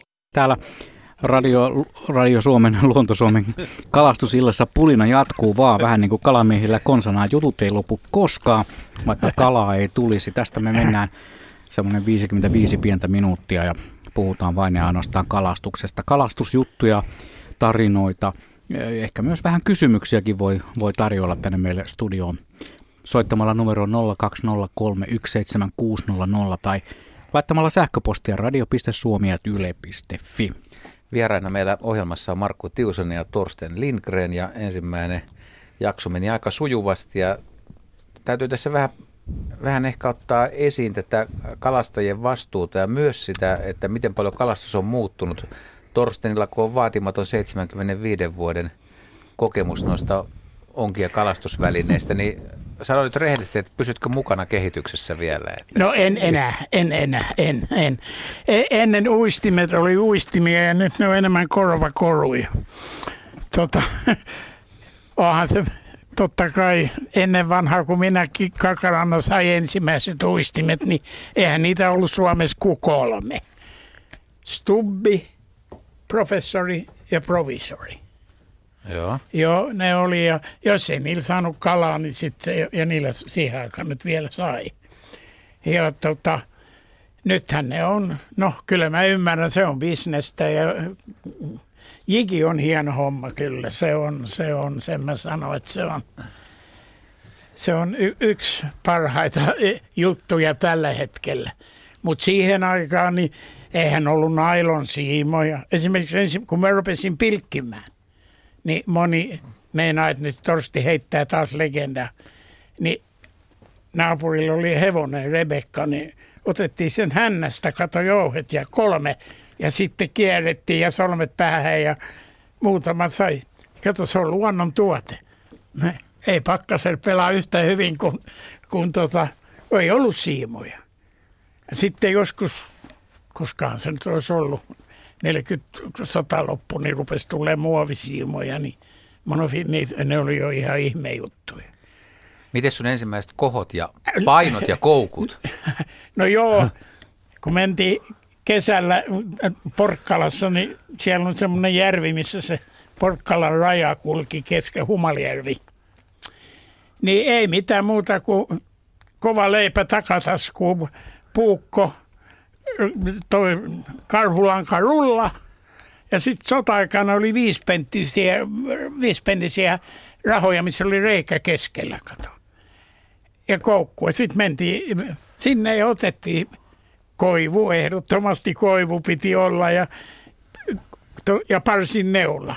Ja sitten otettiin isosta puusta karna, karna otettiin ja neulalla karhulanka läpi ja sitten pantiin sitten viispenninen, missä oli reikä, siima läpi ja solmu ja siihen aikaan, kun ne koukut oli niin, kuin, niin hirveitä, että joku norjalainen mustardi, nyt numerota nehän on muuttunut monet kerrat. Ja sitten ei muuta kuin väännettiin kivet pois. Tämä nyt on vähän ikävä, älkää vaan. Niin kun ei matoja ollut, niin rantakivi vaan ja siellä oli rapuja pirusti, niin otettiin rapu kiinni ja nirri pois ja se rapuliha siihen koukun päähän ja se oli aivan fantastiko. Mutta ne nyt on semmoisia, että niitä ei, eihän kukaan jälkeenpäin ottaa vähän päähän, olet näin tehnyt. Mutta tota, sitten sit tuli nämä monofiilit ja nyt on vaikka mitä siimoja ja, ja No nytkin onhan se kiva mennä, minäkin menen jonnekin aamulla onkin, jos mä heitän yhdeksän metrinen hiilikuitu, niin saan pitää melkein yhdellä kädellä ja, ja tota, vehkeet on. Kohot oli nyrkin kokoisia ja mä en käsitä. Mä oon tästä saarnannut kyllä näissäkin ohjelmissa.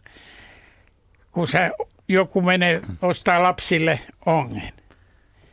No ensiksi oli se mustavalko, äh, punavalkoinen koho. Okei. Okay. Sitten siihen kono, kohon nähden ei ole tarpeeksi painoa ja koukku on niin jumalattoman iso, että luulee, että mitä kalassa täällä teet. Ja, ja näille sitten niin pitäisi onkin, niin ei, ei, ei, ei, ei. Otetaan lyhyesti hei tuohon vielä tämä, mitä on tapahtunut 70 vuodessa myös niin kuin kalastajien osalta tämmöinen vastuullisuus, että, että kun te olette pikkupoikia, nykyään on pikkupoikia tai vanhempiakin ihmisiä, niin onko nykyään kalastajat, että ne tulee katettua pöytään, miten, miten ne suhtautuu luontoon, kaloihin, ympäristöön?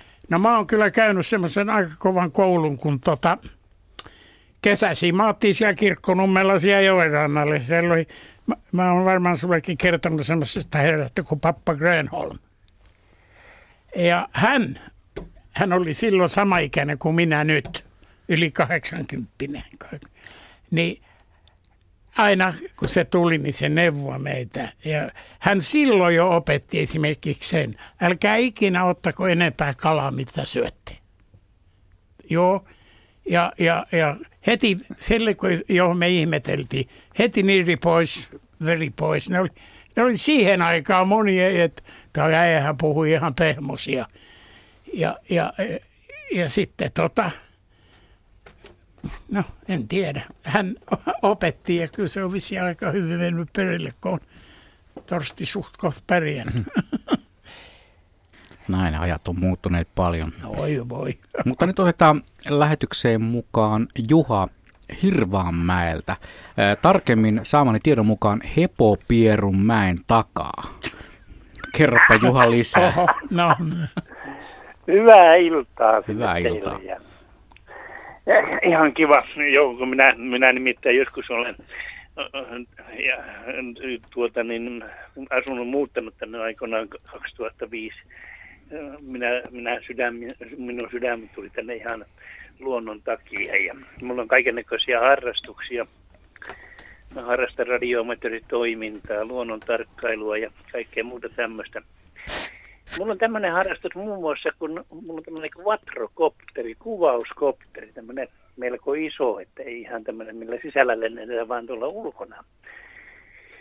Ja minä sitä aina lennettelin, milloin missäkin. Ja tuossa lennettelin, lennettelin tuota, keiteleen, keiteleen tuota, niin, keiteleen Pyrrinlahdella joo, ja katselin siinä sitten, sitten, sitten tuota, että mitä siellä näkyy siellä järven rannalla, järvessä. Ja kuinka ollakaan rupesin editoimaan, editoimaan sitä filmiä ja katsoin, että siellähän oli tämmöinen, jos nyt sanotaan näin, että melko, melko puittelatvojen korkeammalta kun lentää, niin lentää ja sieltä sitten kuvaa järveä ja, ja kuvaa sitä saarta. Ja, ja tuota niin, se oli Mustasaaren ja Halkoniemen välillä oli tämmöinen iso, voisinko nyt sanoa, että noin sanoa, että harvinaisen iso hauki. Mä seurasin sitä sinne kopterilla, kun se siinä lekotteli kaunina aurinkopäivänä, oli lämpöä jotain 25. Ja se aina siinä, se oikeastaan niin hyppäsi aina semmoisen kalaparven, ilmeisesti seurasi jotain kala, pieni, pientä kalaparveja siinä. Ja minun mielestäni sekin on hieno harrastus joka varmaan tulee tänä, tänä, tänä aikana, tänä aikana tuota, niin, lisääntymään, että seurataan muitakin kuin naapureita näillä koptereilla. Eli te... Tällainen ajatus minulla, ja tuossa olin kunnioituksella kuunnellut tätä teidän tuota, Grant Oldmanin keskustelua siitä kalastuksesta ja, ja näistä kalajutuista. Ja muistan itsekin, kun olen ollut kalalla ja po, niin sanotulla pohjaongella, missä oli lyijypaino ja mato sinne päässä tuolla keiteleellä pihkurin selällä. Että, että näin se aika kulkee. Näin se aika kulkee. Voisiko tuota, tuollaista teknologiaa käyttää sitten hyväksi ja laajemmaltikin, miltä se kuulostaa, kuulostaa tämä studiojoukkueen mielestä. Että siellä monitorilta katsellaan, missä rannalla ne hauet on ja sitten mennään pyytämään. Kyllä, kyllä se varmaan kirkkaissa vesissä on ihan mahdollista. Ja, ja semmoisissa olosuhteissa varsinkin, että on valoa riittävästi. Niin. Mutta niin, kyllä, onhan se yksi muoto, mutta tota, en mä tiedä. Meneekö se niin teknilliseksi se kalastus? Tässä kalastus on kehittynyt, kun tuossa aikaisemmin siitä puhuttiin, kalastusvälineet on kehittynyt niin ammattikalastajien kuin meidän, meidän virkistyskalastajienkin välineet on kehittynyt ihan huimasti ja elektroniikkaa on tullut veneisiin, Joo. on tullut kaikuluotaimia, keulasähkömoottoreita, että ei tänne nyt mun mielestä enää mitään helikoptereita tarvita. No, että, mä oon ja, samaa mieltä. Ja se on niin kuin hyvä tietenkin kalastuksessa, että, että ihan sillä hyvinkin askeettisella ja, ja, ja, ja vaivattomalla mato-ongella pystyy nauttimaan kalastuksesta ihan yhtä paljon kuin täysin varastetulla viimeistä huutoa olevalla kalastusveneestä Joo, tapahtuvalla ja Eikö vanhan ajan soutuvene ja sitten joku apukarsia ja vanha krokotiili uisti ja soudetaan siihen kaislikoon reuna, reuna ja heitetään, niin no, se on sitä jos ei sillä saa, niin on huono. Mm. Se on sitä aitoa kalastusta. Mikä on sen kauniimpi kuin esimerkiksi kaunis kesäaamu. Yhtä aikaa aurinnon kanssa menet jonnekin rannalle ja istut ongella. Foge, linnut laulaa ja, tota, ja muuta, niin eihän sen parempaa ole. Ja sitten kun sä vähän tiedät, mitä kalassa ongit ja sulla on ne vehkeet sen mukana, että jos sä ongit salakkaa, niin ei sulla ole jotain kasin ysin koukkua esimerkiksi, vaan tota, se on. Hmm. Onkiminen on yksi hienompia juttuja loppujen lopuksi. Kyllä mä, siinä lepää koko hela. Kundi ottaa ihan iisisti koko homma ja luonto on ihan jees. Joo, täältä tulee myös mielenkiintoisia tarinoita kuuntelijoilta – Jarmo kertoo, että suuriin haukiin liittyen minulla olisi tarinaa isäni Iijoen maalismaan kylmäsuvannosta keväältä 2006 saamasta 17,1 kiloa painaneesta hauesta ja nyt menneenä keväänä samasta paikastaan saamastaan yli 12 kilon hauesta. Mietimme joskus, onko kyseisellä paikalla turvallista uida. Tätä kyselee Jarmo ja PS, että valokuvat löytyy molemmista pedoista. Niin, minä ainakaan pelkäisi mennä uimaan, vaikka sieltä isoja haukkia on noussutkin. Että. Mutta kyllähän justi lämpöisen veden aikaa joka kesä me saadaan lukea iltalehdistä, että... että Hauki on ollut jossain ha, varpas, varpas kiinni. Joo. Niin, kyllä, joo. Tappaja hauki. Mm. Joo, täältä tulee myös pieniä tarinoita eräänä talvena. Vaari oli poikansa kanssa pilkillä kirjoittaa nimimerkki Ex Mira ja jatkaa. Viipyivät tosi pitkään – Vaari tepasteli pihaan yksin tietä pitkin ja pelästyin missä poika. Vaari tulikin hakemaan autoa, koska eivät jaksaneet saalista kantaa. Tämä on hyvä tarina, tästä mä tykkään. Joo. Täällä muuten peräänkulutetaan myös, kun pojat puhuu, tai herrat isoista kaloista, niin myös pienistä, että kuinka pieniä saaliita olette saaneet. Ja on pieni kalalaita. Kal- no saalista ja pieni. Mä oon kerran voittanut aika ison kilpailun yhdellä ahvenella. Se oli Porkkalan lähteläs, mutta silloin ei ollut. Se oli hetkinen, Porkkala palotettiin 56 helmikuussa. Se oli 57 tai 58, niin mä sain yhden ahvenen niissä kilpailuissa. Siellä oli kuitenkin, siihen aikaan pilkkikilpailut oli vielä harvinaisia. Nehän alkoi vasta 50-luvun puolen välin jälkeen tästä Helsingissä. Niin yhdellä ahvenella. Ja tota, se painoi 125 rammaa ja mitähän meitä, ja oli pilkkimiehiä, ettei turistionkio, on, tuota, onkioita, niin yhdellä ahvenella. No, mulla tästä tulee mieleen yksi tarina, kun 90-luku se oli. Inaris järjestettiin pilkinnän maailmanmestaruuskilpailut ja samassa mm. yhteydessä oli sitten myöskin Suomen mestaruuskilpailut mm. ja siihen aikaan pilkkiminen oli vielä todella voimissa oleva laji. Ja niinpä mäkin sinne sitten kaverin kanssa matkustin ja kilpailemaan ja, ja tota, olin todella lähellä voittaa nimittäin ne kilpailut. Mä hävisin voittajalle vaan puoli kiloa. voittaja sai puoli kiloa ahvenia ja minä sain semmoisen tulitikun mittaisen mutun. Joo, näin, näin siinä. Kyllä se on. Joo, ja siihen aikaan vielä, meillähän oli täällä Helsingissä aikoinaan semmoinen kaupunkiottelu Helsinki-Tukholma pilkille talvella. Ja tota, ja karsinnat, kun oli jossain Karelohjan puujärvellä, niin saattoi olla 500 meitä kato karsimassa, että pääsee sinne Helsingin joukkueeseen.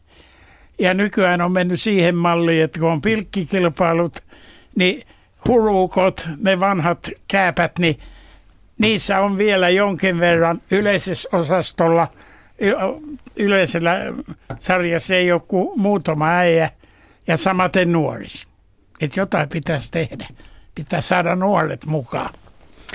Niin kalastus ei varmaan harrastuksena ole, ole, ole, oikeastaan juurikaan ole vähentynyt, mutta Mitä? se kilp, ei enää kilpailu. Ei, se, se, se on niin kuin muuttunut joo, muotoa. Kyllä.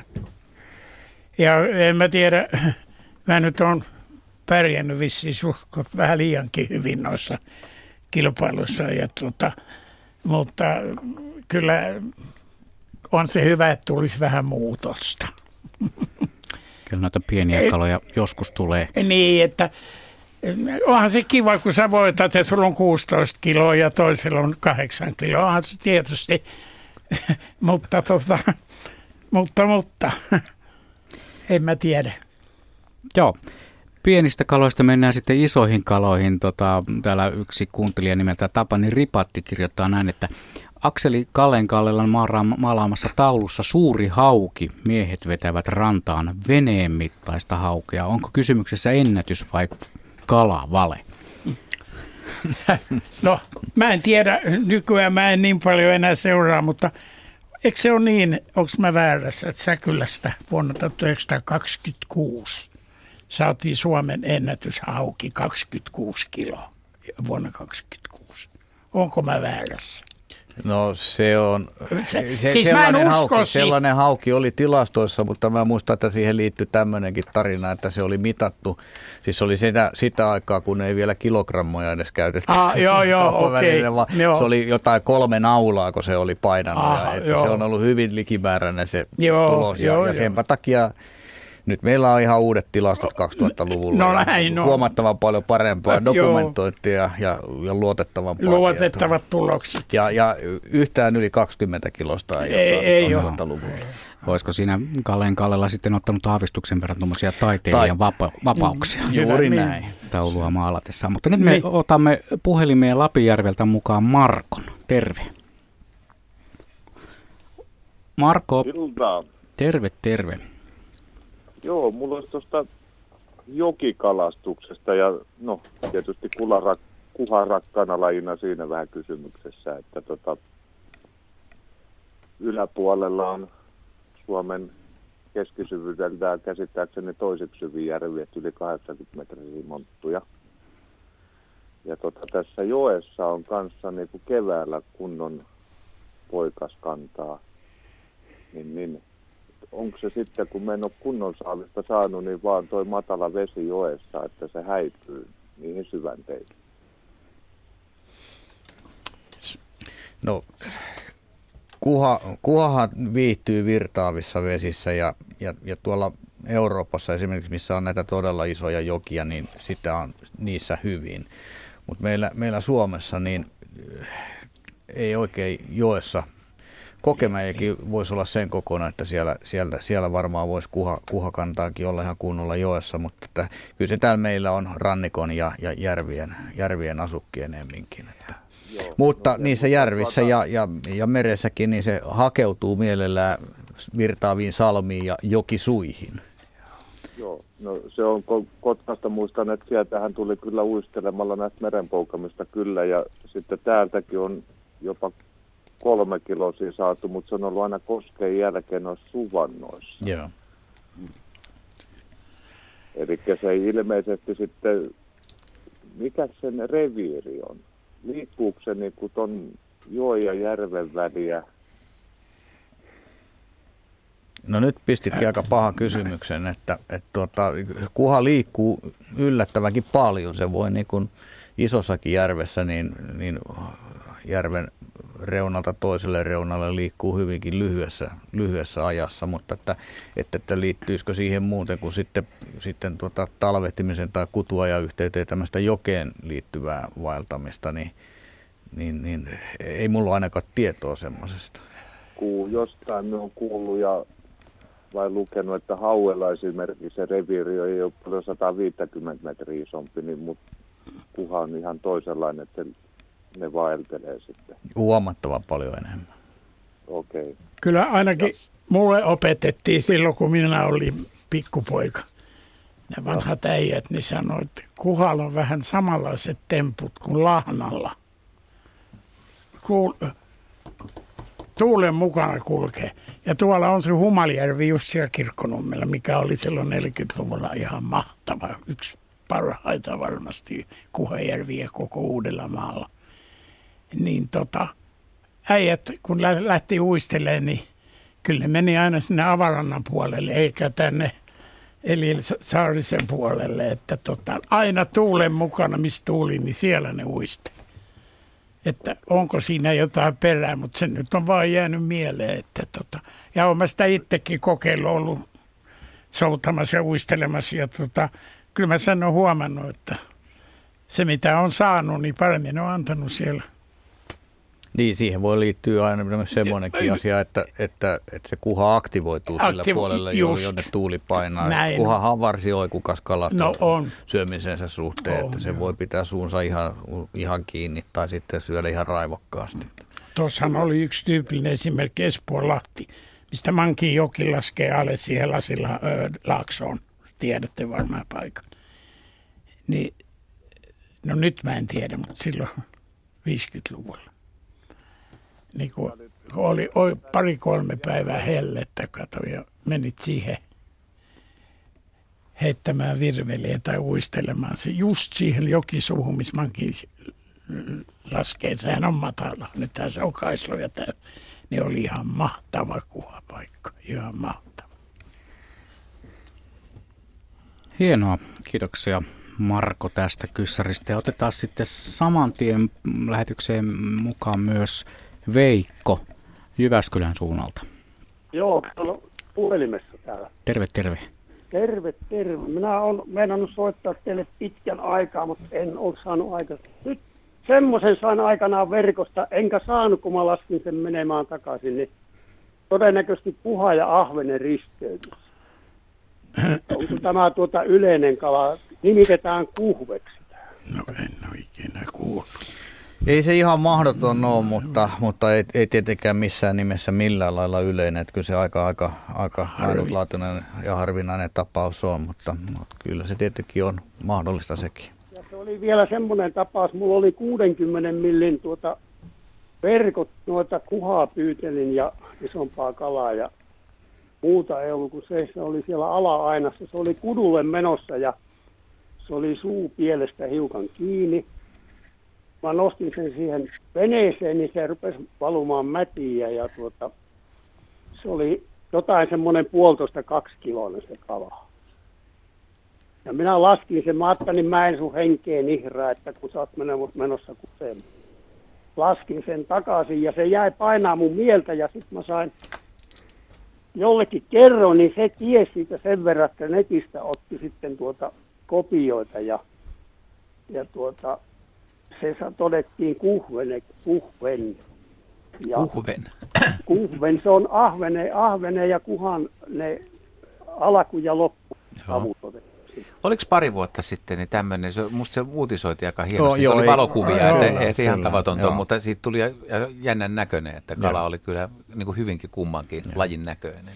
Sinällään olisit voinut ihan turvallisin mielin syödä, että, että tällainen kahden lajin risteemä, niin se ei, se ei enää pysty lisääntymään. Joo. Se varmaan mätiyvät tuottaa, mutta se on silti niin kuin, siitä ei poikasi enää synny.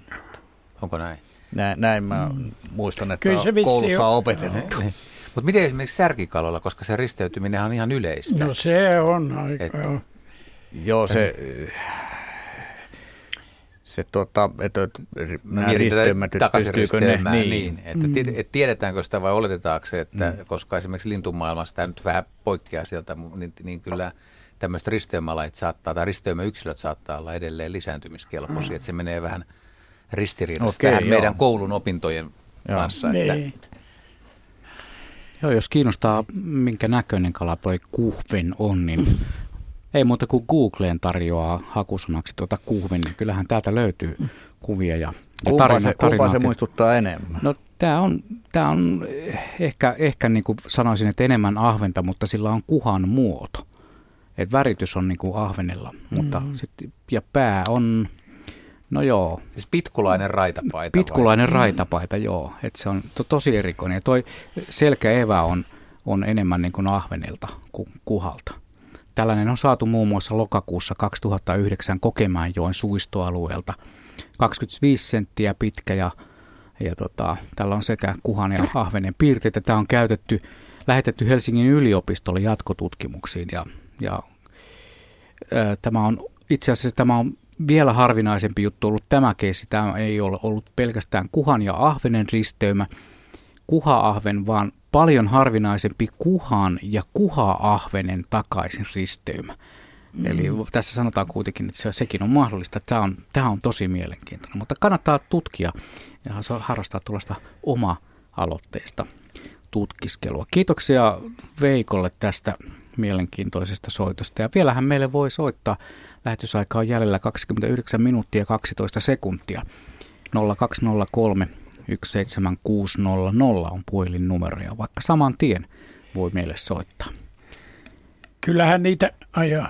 Joo, ole no, hyvä ei, vaan. Ei, Anna tulla vaan. Ei, kun tuota, puhuttiin näistä kaloista, niin se oli meillä muutama vuosi sellainen juttu, että se vimba, mille tee siis kalana oikeastaan mitään, ruotopesä, niin Kauklahden sanottiin lasitehtaan koskessa – käytiin, kun se nousi siihen koskeen. Ja mä sain sieltä kerran sellaisen, että tämä ei ole kyllä mikään kalajuttu. Tämä, on, tämä tarina on tosi.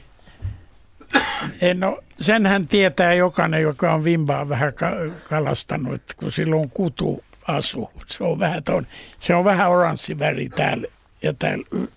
Mutta mä sain semmoisen, mikä oli kyllä, se oli joku mutatiovirhe ihan melkein täys oranssinen koko vimba, tämmöinen. Ja no me ihmeteltiin, me oltiin nuoria kundia ja me ihmeteltiin, että mikä jumalaton kala täytä. Älä koske, sano Henkka, että se, siinä on joku tauti. No ei, no pitihän se viedä himaa ja tota, mutta se oli kuulet ihan täys melkein, melkein täys, paitsi ei silmät oranssivärinen se vimpa. Se oli joku tämmöinen. Mitäs Markko tästä Joo, se on, on tämmöinen pigmenttihäiriö. Se on pigmentti, joo. Et se, se... Ne, on, ne pigmenttihäiriöiset ilmeisesti yleisempiä kuin nämä kuhvenet.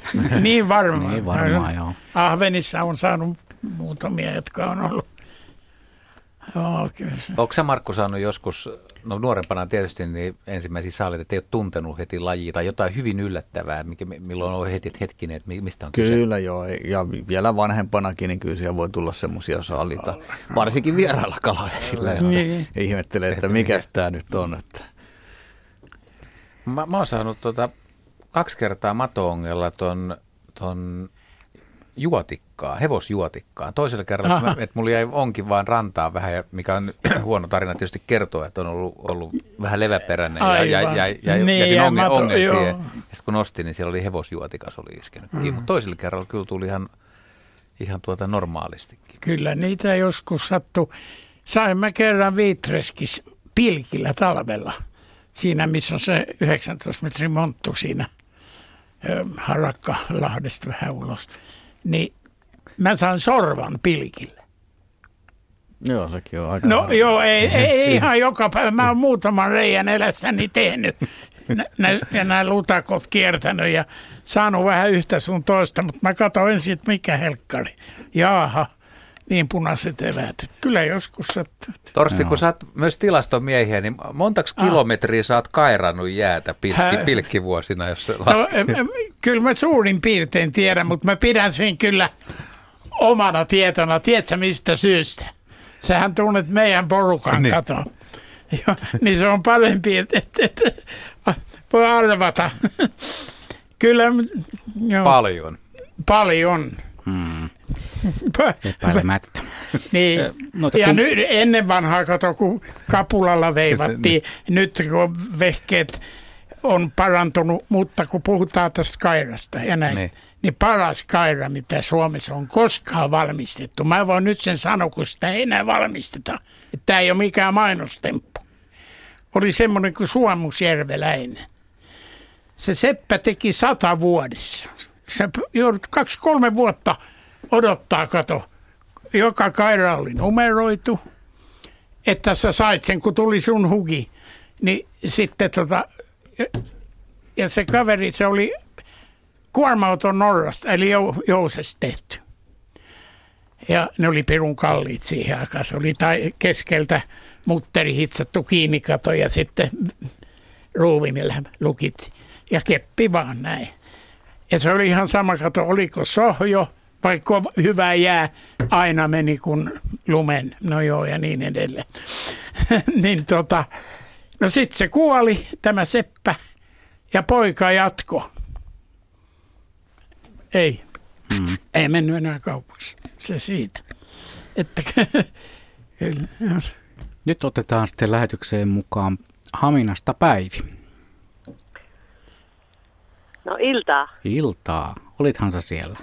Olen täällä, joo. joo. Semmoista kyselen kuule, kun tota, ostin kalakaupasta meressä kasvatettua lohta, kun, kun täällä päin hän kasvatetaan me, mere, merilohta tai mitä lohta se nyt onkaan siinä rannikolla. Ja tota, keittelin sitten ne perkuut siinä, kun sain nekin mukaan ja kun sitten ajattelin, että sen jälkeen sitten niistä perkuista erottelen lihat, niin sitten siinä mukana oli semmoinen pitkä nauha, joka oli joku, sanoisiko kaksi kolme senttiä pitkä, jaokkeinen ja se oli sitten tietysti siinä kattilassa jo, kun se oli sen verran iso kala, niin mennyt jo poikkikin, mutta tota, mulle tuli mieleen, että se olisi ollut lapamato. Ja tietysti ällötti niin hirveästi, että, että heitin sitten sen koko kaikki ne menemään, mutta sitä vaan ajattelin, että onko ihan mahdollista, että me tämmöisessä esimerkiksi peressä kasvatetussa lohessakin, onko se kirjolla tai mitä, niin, johon tulee murtovettä sitten esimerkiksi Kymijoesta, niin voisiko niissä olla tämmöisiä loisia? Kaikissa kaloissa on loisia ja tässä lohessa ei ollut lapamato, lapamato ei, ei lohissa esiinny. Ei se nyt tietenkään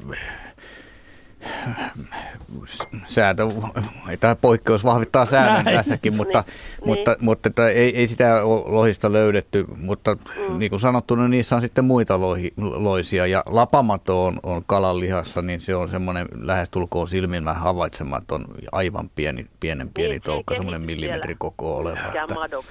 Joo, ei, ei, se kasvaa vasta ihmisen suolessa semmoiseksi okay. madoksi kuin mikä, mikä nyt tässä lohessa oli. Eli siinä on ollut joku toinen loinen, joku hihnamadon tyyppinen tai joku vastaava. Aha, okei. Okay. Mutta semmoinen ei tartu ihmisiin. Ei tartu ihmisiin. Joo. No, hyvä tietää, että voi syödä sit sitä lohta tulevaisuudessakin. Kyllä, ja kypsennettynä lapamatokin kuolee, että ei, ei niin. sekään olisi ollut niin kuin esteenä. Joo. Täytyy noista sanoa noista hihnamanoista, niin jossain päin maailmaa tuolla etelässä, niin niillähän herkut. Herku, joo. Että, että se on nyt kulttuurista kiinni vaan sitten, mitä suuhunsa haluaa laittaa. Nimenomaan. Kiitoksia Päivi soitosta ja me otamme vielä lähetykseen tässä 20 seuraavan minuutin aikana ainakin muutama soittoa. Nyt voi yrittää sinne jonoon. Mirjami lasin takana päivystää malttamattomana ja 020317600 on meidän puhelinnumero. Tuota, otettaisiin yksi tuommoinen sähköpostitse tullut. Tässä on ihan hauska tarina. Tän on laittanut Tuula. Hän kirjoittaa näin, että 50-luvun lopulla isäni ja isoveljeni kalastivat Vaasan kaupungin ulkopuolella ihan keskustan tuntumassa pitkällä siimalla. Ja hups, saaliiksi tuli kolme pitkää käärmettä. Käärmettä, lainausmerkeissä. Veljeni ilmoitti, että hän ui rantaan, jos nuo käärmeet tulevat veneeseen. Kalat nostettiin veneeseen ja veljeni souti rivakasti rantaan ja käärmeet osoittautuivat ankeriaiksi. Ei taida usein Vaasan vesillä esiintyä, näin siis Tuula. Mitäs kuulostaa? Kyllä. En, niin. en tiedä, jos Torsten tietää paremmin Vaasan rannikon ankeriastilanteessa, mutta ennen vanha ankeriasta oli meidän rannikolla ja, ja tota, ankeriaskannat vaan on nykyään hirmuisen paljon taantuneet, että että varmaankin Joo. ilman istutuksia, niin meillä ei juurikaan ankeriasta kalastettavaksi olisi. Joo. Tuossahan on Nuuksiossa, se Nuuksi on Pitkäjärvi, missä on se Sulvallan urheiluopista vai onko se jotain altiaa nykyään, en tiedä. Niin sehän oli tunnettu silloin 40-luvulla, 50-luvulla. Siinä oli aika kiva, kivasti ankeriasta. Ja tota, elokuussa varsinkin, jos oli helle päivä, niin pitkä, pitkä siima vaan Kaikkosen rantaa pitki. Ja tota, kasten madolla, niin kyllä me sieltä saatiin ja kerran, mä en muista olisiko Stigelin Bekan kanssa kun saatiin, niin se oli ranteen vahvunen ja reilu metrinen. Että kyllä se, mutta eihän sitä syö valkoihon. Ei, se on liian rasvainen. Me savustettiin, mutta ei, ei, ei, ei. Mutta noin, jotka kalasti, mä annan yhden neuvon. Tämä on tosi, te ette usko, mutta kokeilkaa. Jos te olette siimalla, että saatte yleensä elävän ankerian. No eihän se meinaa pysyä veneen pohjalla. Tiedättekö te millä tavalla sä voit pinoa niin kuin halot? Peräaukos tykkää tulitikun sisään, niin se on niin jäykkä kuin rautakanki. Nämä, jotka kalasti Sökössä, eli tuossa Suvisaaristossa, ne Heimberin veljekset niitä aikoinaan, niin, niin nehän pitkällä siimalla kalasta, kalasti tänne Helsingin hotelleihin, niillä oli diilikato. Ja tota, no, joku kysyi sitten, että kuin se, onko se mahdollista. No tulkaa katsoa. Ja sitten kerran, ennen kuin se kuoli, se oli telkkarissa, haastatteli Birjeri, niin Birjeri sanoi, että kokeilkaa. Ja mä sen on kokeillut. Ja se pitää varmasti paikkaa. Vedä tikun vaikka, niin jo, jo, jo, jo lähtee. Mutta sitä mä en tiedä, että kauaksi se pysyy siinä jäykkänä. Tämä oli hyvä. Mutta hyvä, tämä, tota, tämä, tämä ei ole mikä torsti juttu, vaan tämä on kyllä, tämä on kyllä ihan koettu ja muualta kopioitu. Tätä pitää kokeilla joskus seuraavalla Kyllä, kokeile. Ankeriasta sattuu siiman päähän tulemaan. Olen joskus itse ollut pitkällä, pitkää Joo, siimaa se, kokemassa. Ja kyllä se on mahdoton veneessä melkein pidettävä on, se mutta, ankeri. Se ämpäri ja, tai vati, semmoinen saavi ja sitten kansi siihen päälle. Stidi, tai joku, sti, joku istumaan päälle. Tikku vaan, se on kuule, se on vai panna kuin halkopino, ei lähde Irrotettiin tapsi aina selkäsiimasta ja Joo. se pidettiin siinä koukussa kiinni siinä tapsissa, että mm. ei karkkaa. Joo. Mutta tämä on, Minähän en tätäkään uskonut. Mä sanoin jätkien puheita, mutta mä sen itse sitten oli mahdollisuus kokeilla. Hmm. Ja tämä tarina on tosi. En tiedä, no ei nyt ruveta puhua niistä jutuista, mutta se viittaa vaan johonkin, jos, no joo.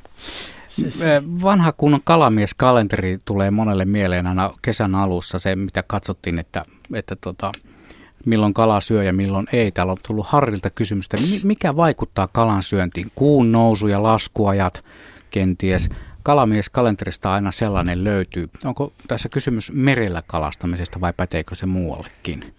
No, no näitä, näitä niin sanottuja ottikalentereita, kalakalentereita, niin niitä on, niitä on kahta tämmöistä päätyyppiä. Toinen, toinen on kuun ja auringon välisiä suhteisiin perustuva tämmöinen solunar-taulukko, joka sama ilmiö kuin tuolla mm, valtamerillä merivesi no, nousee ja laskee joo. kaksi kertaa päivässä ja tämä solunar liittyy siihen.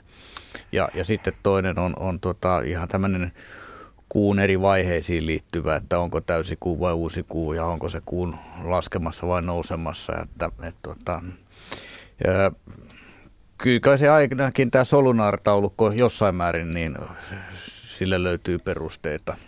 Joo, ja, ja moni, moni sitten tietysti uskoo tai uskomatta näihin kuuvaiheisiin pelkästään liittyviin. Niin se on vähän sama kato, kun moni sanoi, että pohjatuuli ei kannata lähteä pilkille. Ei sieltä mitään tule. Kyllä sieltä tulee, kun määrätyllä tuulella menet määrättyyn paikkaan ja määrättyyn syvyyteen. Mm. Kyllä tietää. Aivan. Joo, että mä just, pojatko aina sanoa, että Herra Jumala, kun sä oot kasannut itse tuommoisen jumalattoman tota, palkintohyllyn, että mistä se johtuu. Mä ensi ei saa istua liian kauan tulilla, jos meinaat pärjää. Ja sitten se on se, en mä tiedä. Se on varmaan se, että eri säällä sun pitää eri, eri vehkeet ja eri syvyydet ja eri. Että mä oikein uskon noihin kuujuttuihin ja ne, että ei mennä nyt, se on pohjois tuli ekala syö. Ei se. Mm. No. Jep, otetaan sitten Ruoveden suuntaan puhelu. Siellä on Jussi langan päässä ja Siika asiaa. Terve Jussi. Aha. Terve vaan. Ole hyvä, kerro.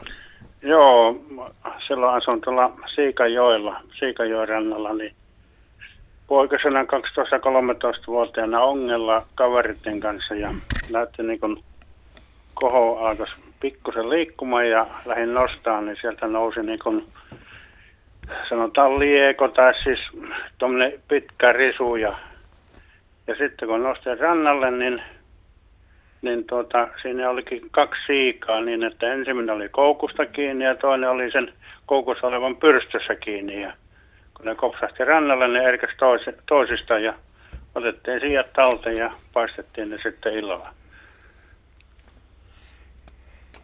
Että en, en, en, en ole kyllä koskaan mistään kuullut, että olisi jollakin vastaavaa tapahtunut. Mitä sattunut tällä kielellä niin ihmeellisiä juttuja, että sitten jos rupeaa kertoa, niin kalakaveri sanoi, joo joo, puhu vaan mä pidän hevosta. Et n- nää on... Joo, ihan sama mitä sanotaan, mutta siinä oli monta kaveria mukana. Joo, joo, ei, ei, kyllä, kyllä niitä on sattunut mm. ihan. Se oli ihan isoja siikoja, että ne oli joo. reilun puolenkin opainas, että ne joo. pieniä oli. Joo, ei, kyllä se. Ihan varmasti ei, ei, ei. En, en, en epäile sitä... hetkeäkään. En ole sitä ennen sitä joista saanut siikaa, eikä sen jälkeenkään. Hmm. Sitten tuli ker- kerralla tuli kaksi muuta. kappaletta, mm. joo, aika, joo, aika hyvä. toinen oli toisen pyrstössä kiinni. Olisiko ne sitten samaa syöttiä Marko veikkaa, mitä siinä on yritetty? No yritin sitä miettiä, että mistä, mistä siinä voisi olla kysymys, ei, mutta ei kyllä ihan heti. Niin kun ei ole petokala. On niin erikoinen, erikoinen tapaus. Hmm.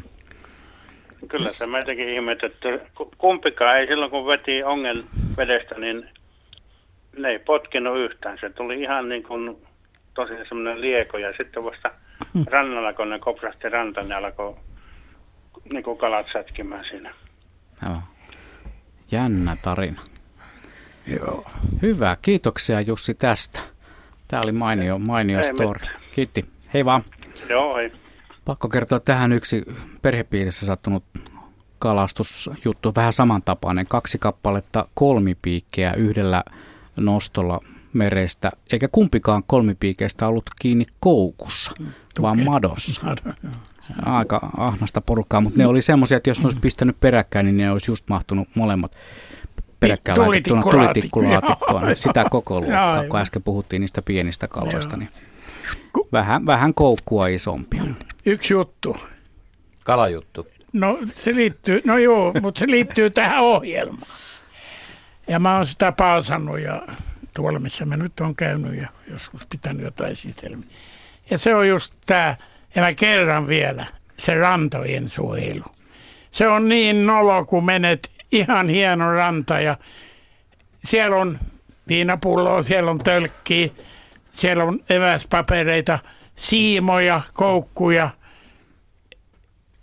Mä en käsitä, että onko niin edes, se on eräs joku määrätty porukka, joka tekee näin tottunut varmaan entisessä kotimaassa, kun ei ollut mitään tota, varmaan järjestänyt hommaa, niin sai tehdä ja niin kuin itse halusi. Ja, ja, ja tota, ei se oikein kuulu tähän luontoon ja, ja, ja kalastukseen ja ulkoiluun. Et kerran sä jaksat viedä sen tölkin sinne, niin sä jaksat sen varmaan tuoda pois, kun se on vielä kevyempi, kun se on tyhjä. Mm. Kaikki onkijoiden vastuu on se, että, niin. siis, että luonto pysyy joo, puhtaana joo. ja siimat talteen, ja ei, ei kerännyt lintujen jalkojen ympärille. Ja Mä oon kerran Neljä. löytänyt yhden Lohjajärven rannalla, oli onkivapa jätetty. Ja sorsa, siinä oli koukku ja siinä oli matokata siinä koukussa. Ja me tultiin sinne saareen ja mä katsoin, että mitä helkkari, kun toi yrittää päästä lentoon toi, toi sorsa. Ja sitten mä katsoin, niin siellä oli semmoinen kolmemetrinen vapa perässä. Mm-hmm. No ei mitään, kun otettiin varovasti kiinni ja sivuleikkurilla toi mutka pois. Se oli ihan aika huules vielä loppu, että ei ollut syvällä. Sitten käänsin vaan ja vedin sen toisapäin pois. Että tota, en mä, mä en, se ei mahdu mun päähän, ettei voi. En mä tiedä. Hmm. Ja se on...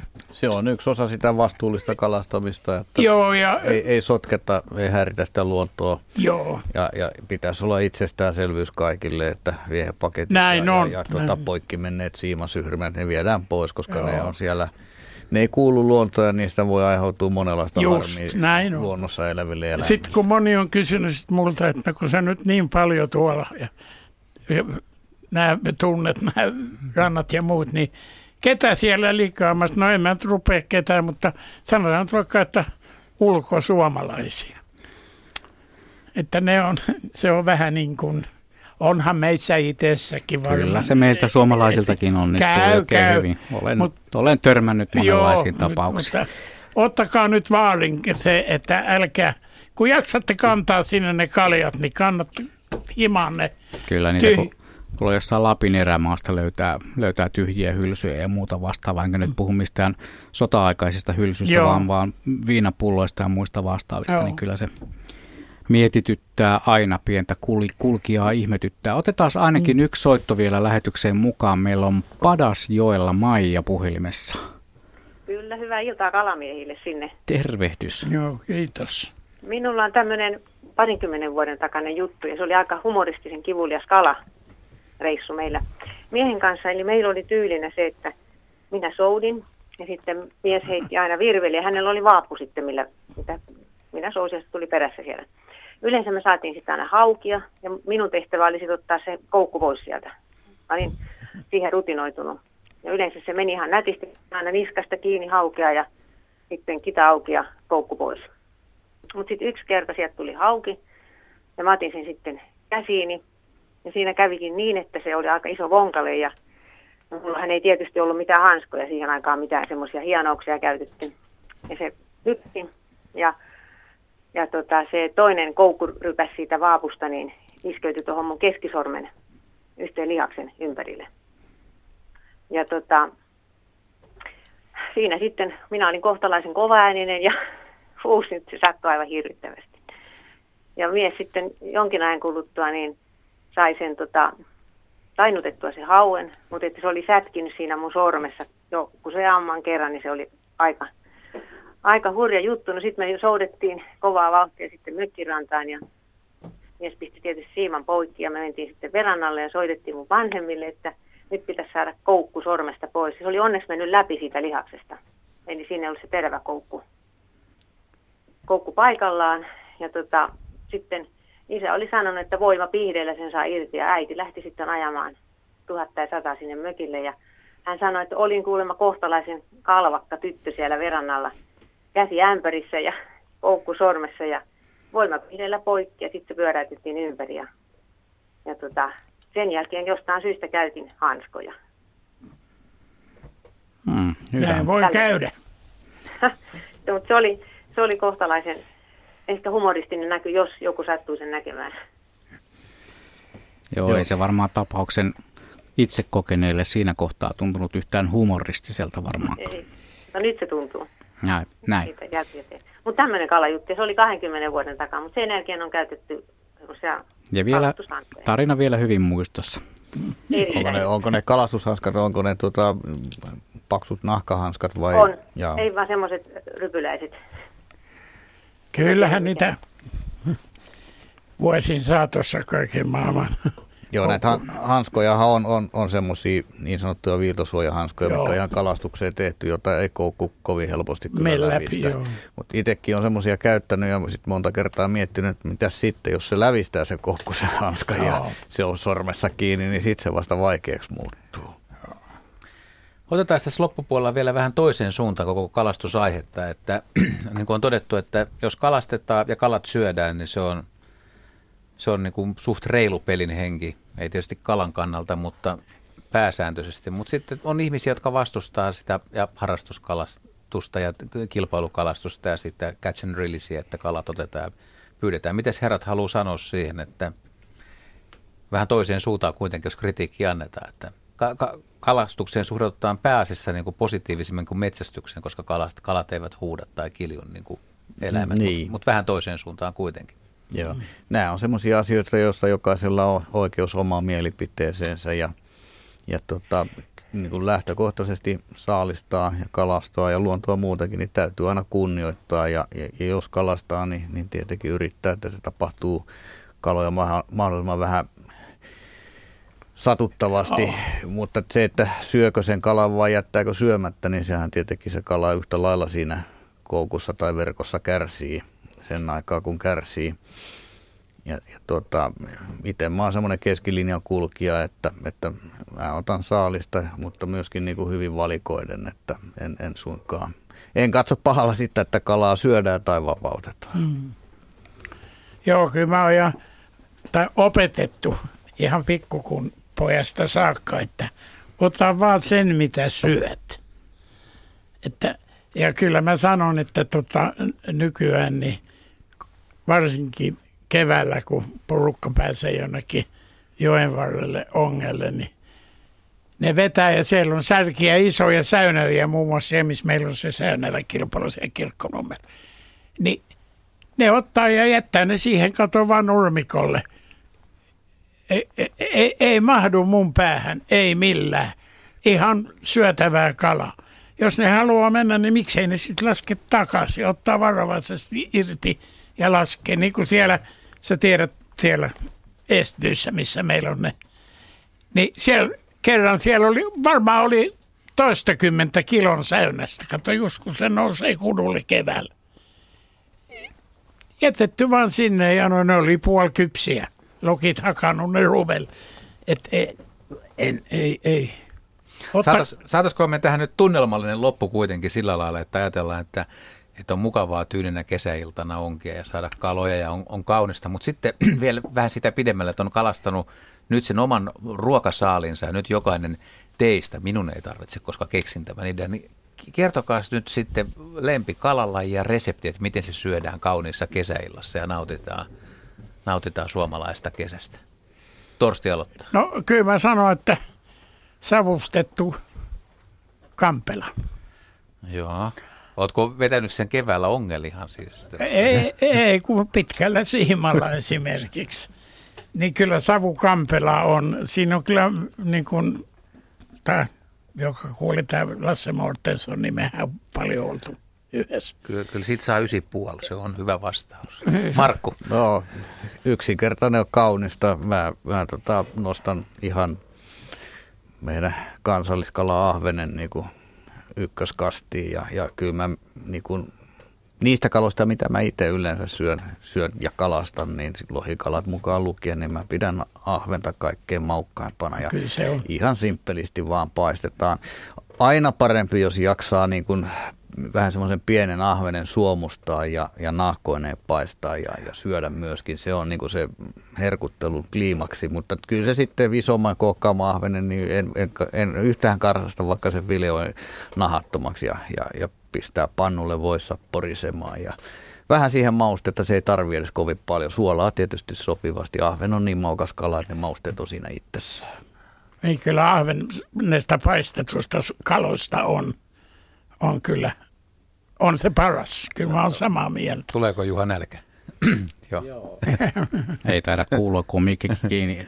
Sä ha- haaveilit selkeästi. Joo, haaveilin just tässä loma lähestyy ja pikkuhiljaa aika siirtyä Saimaalle. Niin tuota, kyllä se on meikäläiselläkin se joko ahven tai sitten kuha. ja nimenomaan paistettuna. Mä tykkään niistä molemmista kaloista ihan ylitse kaiken. Jos sattuu olemaan vielä sitten, että se on kunnolla oikein ikkaamalla saatu kunnollinen raitapaita ja itse se laittaa ihan loppuun saakka, niin kyllä se on ihan ykköstä. Aivan superia. Joo, meillä on sentään suht koht puhtaat vedet ja, ja, ja, ja, ja muuta, niin enemmän pitäisi vaan syödä kalaa, mutta mä kyllä ihmettelen. Suomalainen kala on hyvä. Ja... On, on. Joo. Hienoa. Näihin kuviin, näihin kalastustunnelmiin me päätämme tällä kertaa Luonto-Suomen suurin kalastusillan ja tämä teema tulee jatkumaan. Tämä oli tavattoman suosittu, kuuntelijat ottivat osaa oikein mainiosti. 12 soittajaa saatiin mukaan lähetykseen Marko Vuokko, Markku Mikko, Jorma, Sirkka, Juha, Marko, Veikko, Päivi, Jussi ja Maija. Ja täällä studiossa olivat sitten kaksi Juhaa, yksi Markku ja yksi Torsteen.